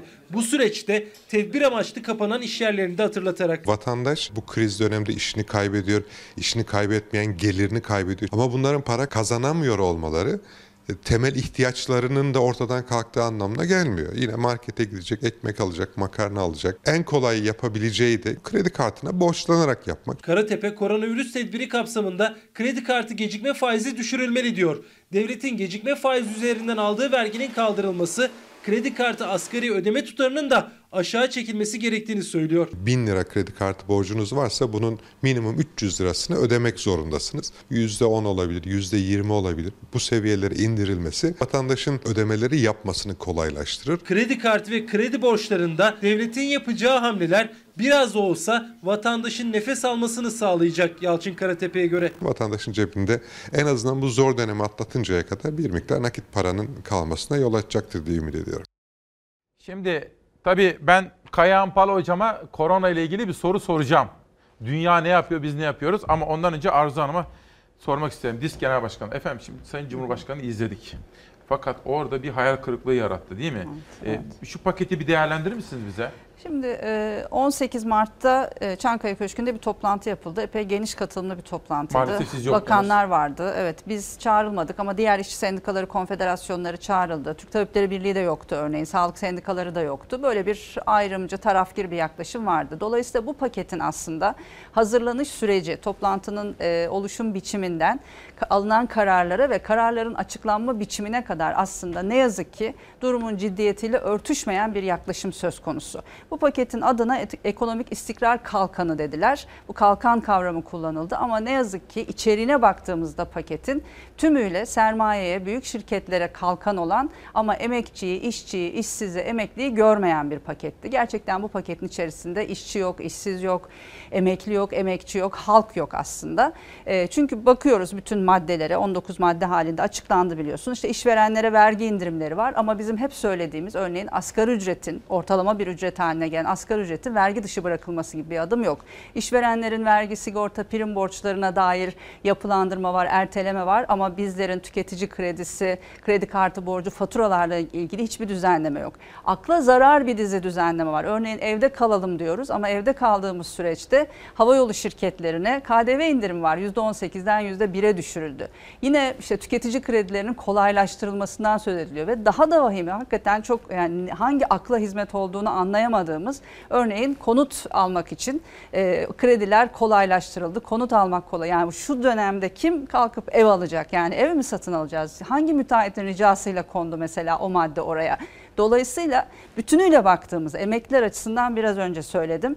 Ee, en düşük emekli maaşını 1500 lira yapacağız diyerek bir itiraf var aslında. Dolayısıyla paketin bütünü tümüyle sermayeye Peki. kalkan olan bir paket. Bizim beklentilerimizi, işçinin, emekçinin, halkın beklentilerini karşılamıyor. Bunu kime sorarsanız sorun sokakta bugün bir taksi şoförüne veya işte zorunlu olarak çalışmak zorunda olan, sokakta olan kime sorarsanız sorun büyük bir hayal kırıklığı oldu Soralım gerçekten. birbirine. Soralım. Bir pazarcıya soralım mı? çok güzel Soralım olur. ama önce e, Savaş şu arada pazarcı hazırlayın.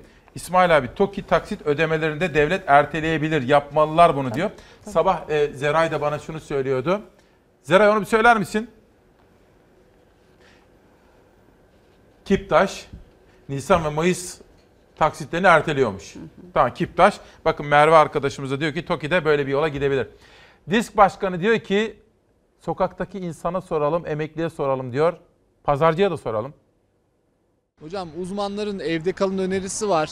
Siz neden dışarı çıktınız? Neden tezgahınızı açtınız? Abi valla uzmanlar tabi doğru söylüyorlar ama yani bizim bu şartlarda yani bu geçim zorluğunda evde kalmamız demek yani çok zor olur bizim için. Çünkü benim bir abim var yarın askere gidecek teslim olacak benim küçük kardeşim var. Yani onların geçimi annem var hepsi evde ekmek bekliyorlar abi. Biz babamla birlikte sabah 5'te kalkıp toptancı hale gidip yani ben öğrenciyim. Ben aynı zamanda kursa gidiyorum, okula gidiyorum. Sabah gelip babamla burada tezgah kuruyoruz.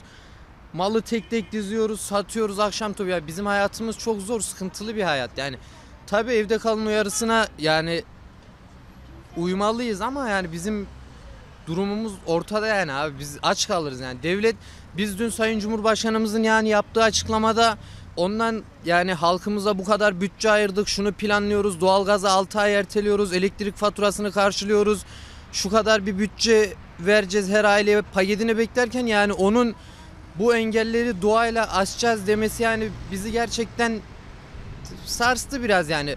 Tüm ülkenin cumhurbaşkanları çıkıp halkımız hiç kimse istifa işte iflas etmeyecek.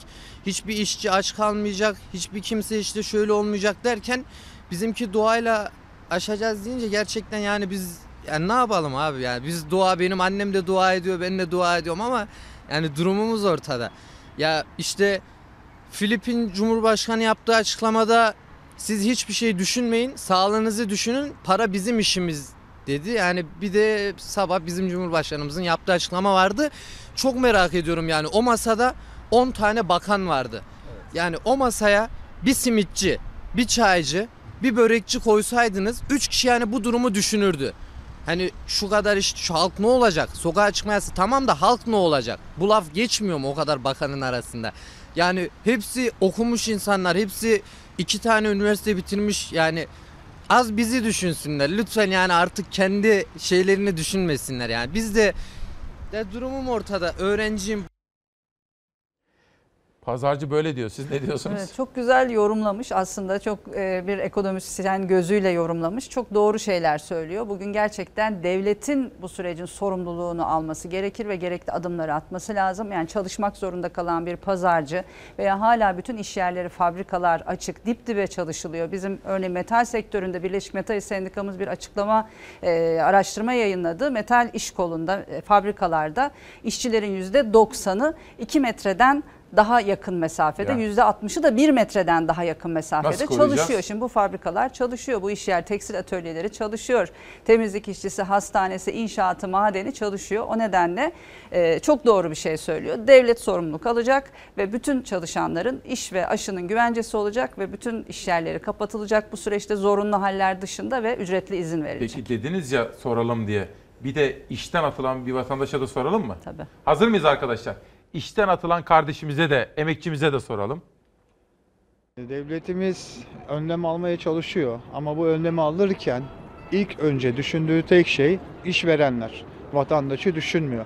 Vatandaşı sadece evine kapatmakla hani bu virüsten korumaya çalışıyor.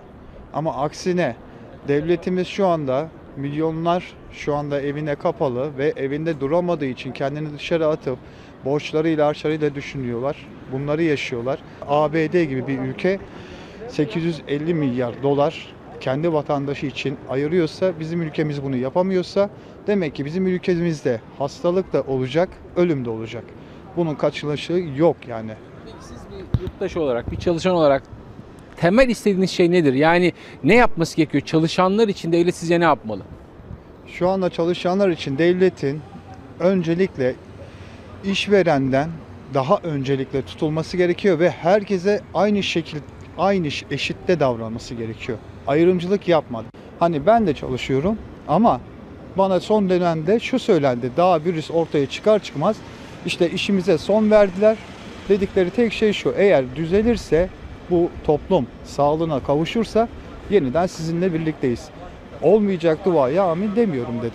Çünkü bu toplum hiçbir zaman bu şekilde düzelmeyecek.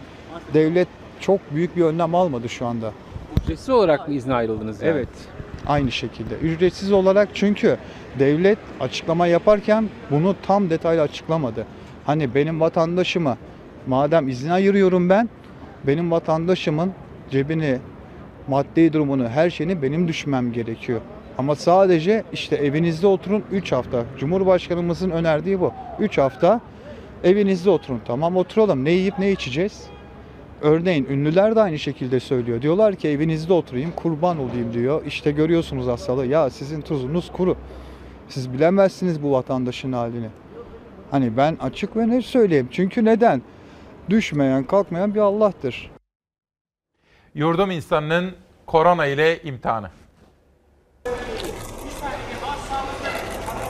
Yurt dışından gelenler otobüslerle yurtlara taşındı, tedbir amaçlı karantina altına alındılar. Hızlı tanı kitlerinin ilk partisi ise yurda giriş yaptı.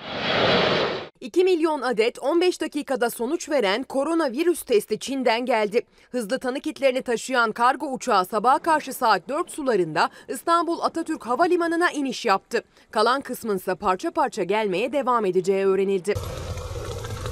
Öte yandan Kıbrıs, Lübnan ve Yunanistan'dan gelenler yurtlarda karantina altına alındı. Kuzey Kıbrıs Türk Cumhuriyeti'nden getirilen 395 öğrenci ve 44 tır şoförü Mersin'de KYK 40 Kaşık Kız Öğrenci Yurdu'nda karantina altında. Yunanistan'dan gelen aralarında öğrencilerin de bulunduğu 39 kişi ise gece uçakla getirildikleri İstanbul'dan sağlık önlemleri altında otobüsle Bolu'ya getirildi. Bolu'da tedbir amaçlı öğrenci yurduna yerleştirildiler. Gece saatlerinde Ankara'daysa tedbir amaçlı karantinada tutulan bir hasta hastaneden kaçtı. Ankara Bilkent Şehir Hastanesi'nde zatürre şikayetiyle tedbiren tutulan koronavirüs şüphelisi polis tarafından evinde bulundu. Polis Covid şüphelisi kaçak hastayı hastaneye teslim etti. Yaşın kaç senin?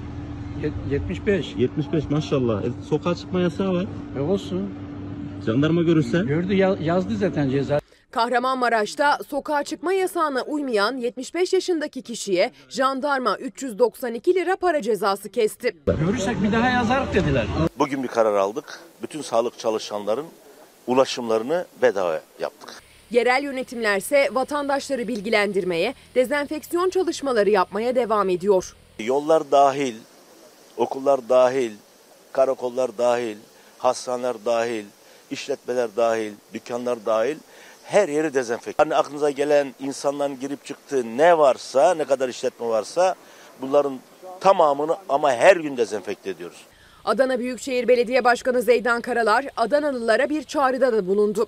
Delikanlılık yapmayın dedi. Evde kal, zinde kal, sağlıklı kal, koronaya delikanlılık yapma.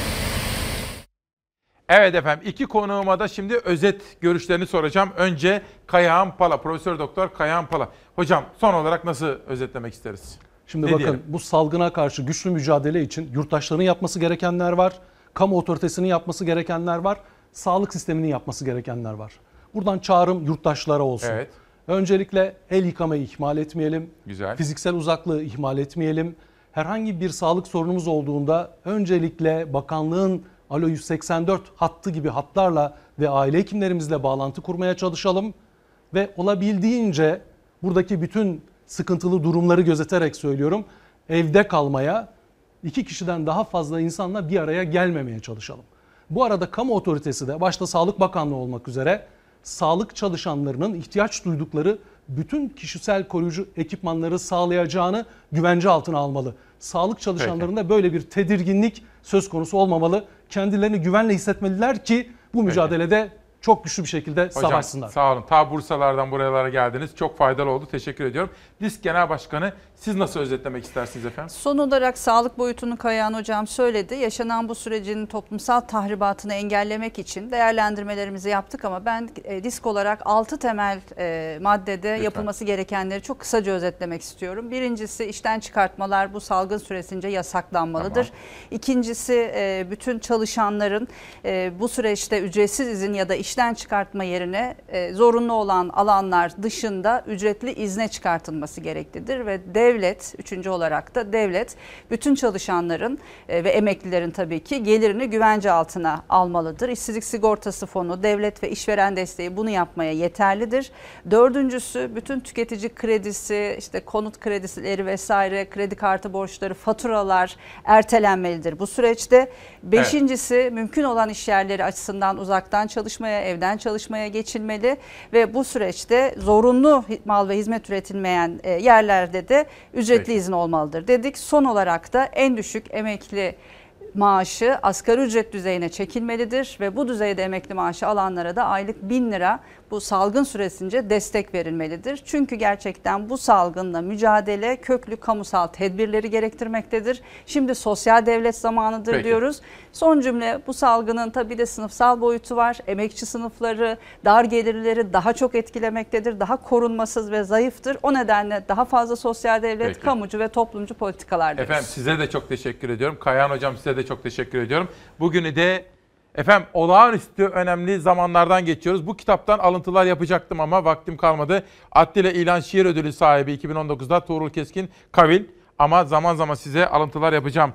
Bakın Muzaffer Buyrukçu'dan Akan Sular Şarap Olsa isimli kitabıyla bugün ve Bahriye Üçok bir Cumhuriyet aydınlanmacısı İslam devletlerinde Türk naibeler ve kadın hükümdarlar.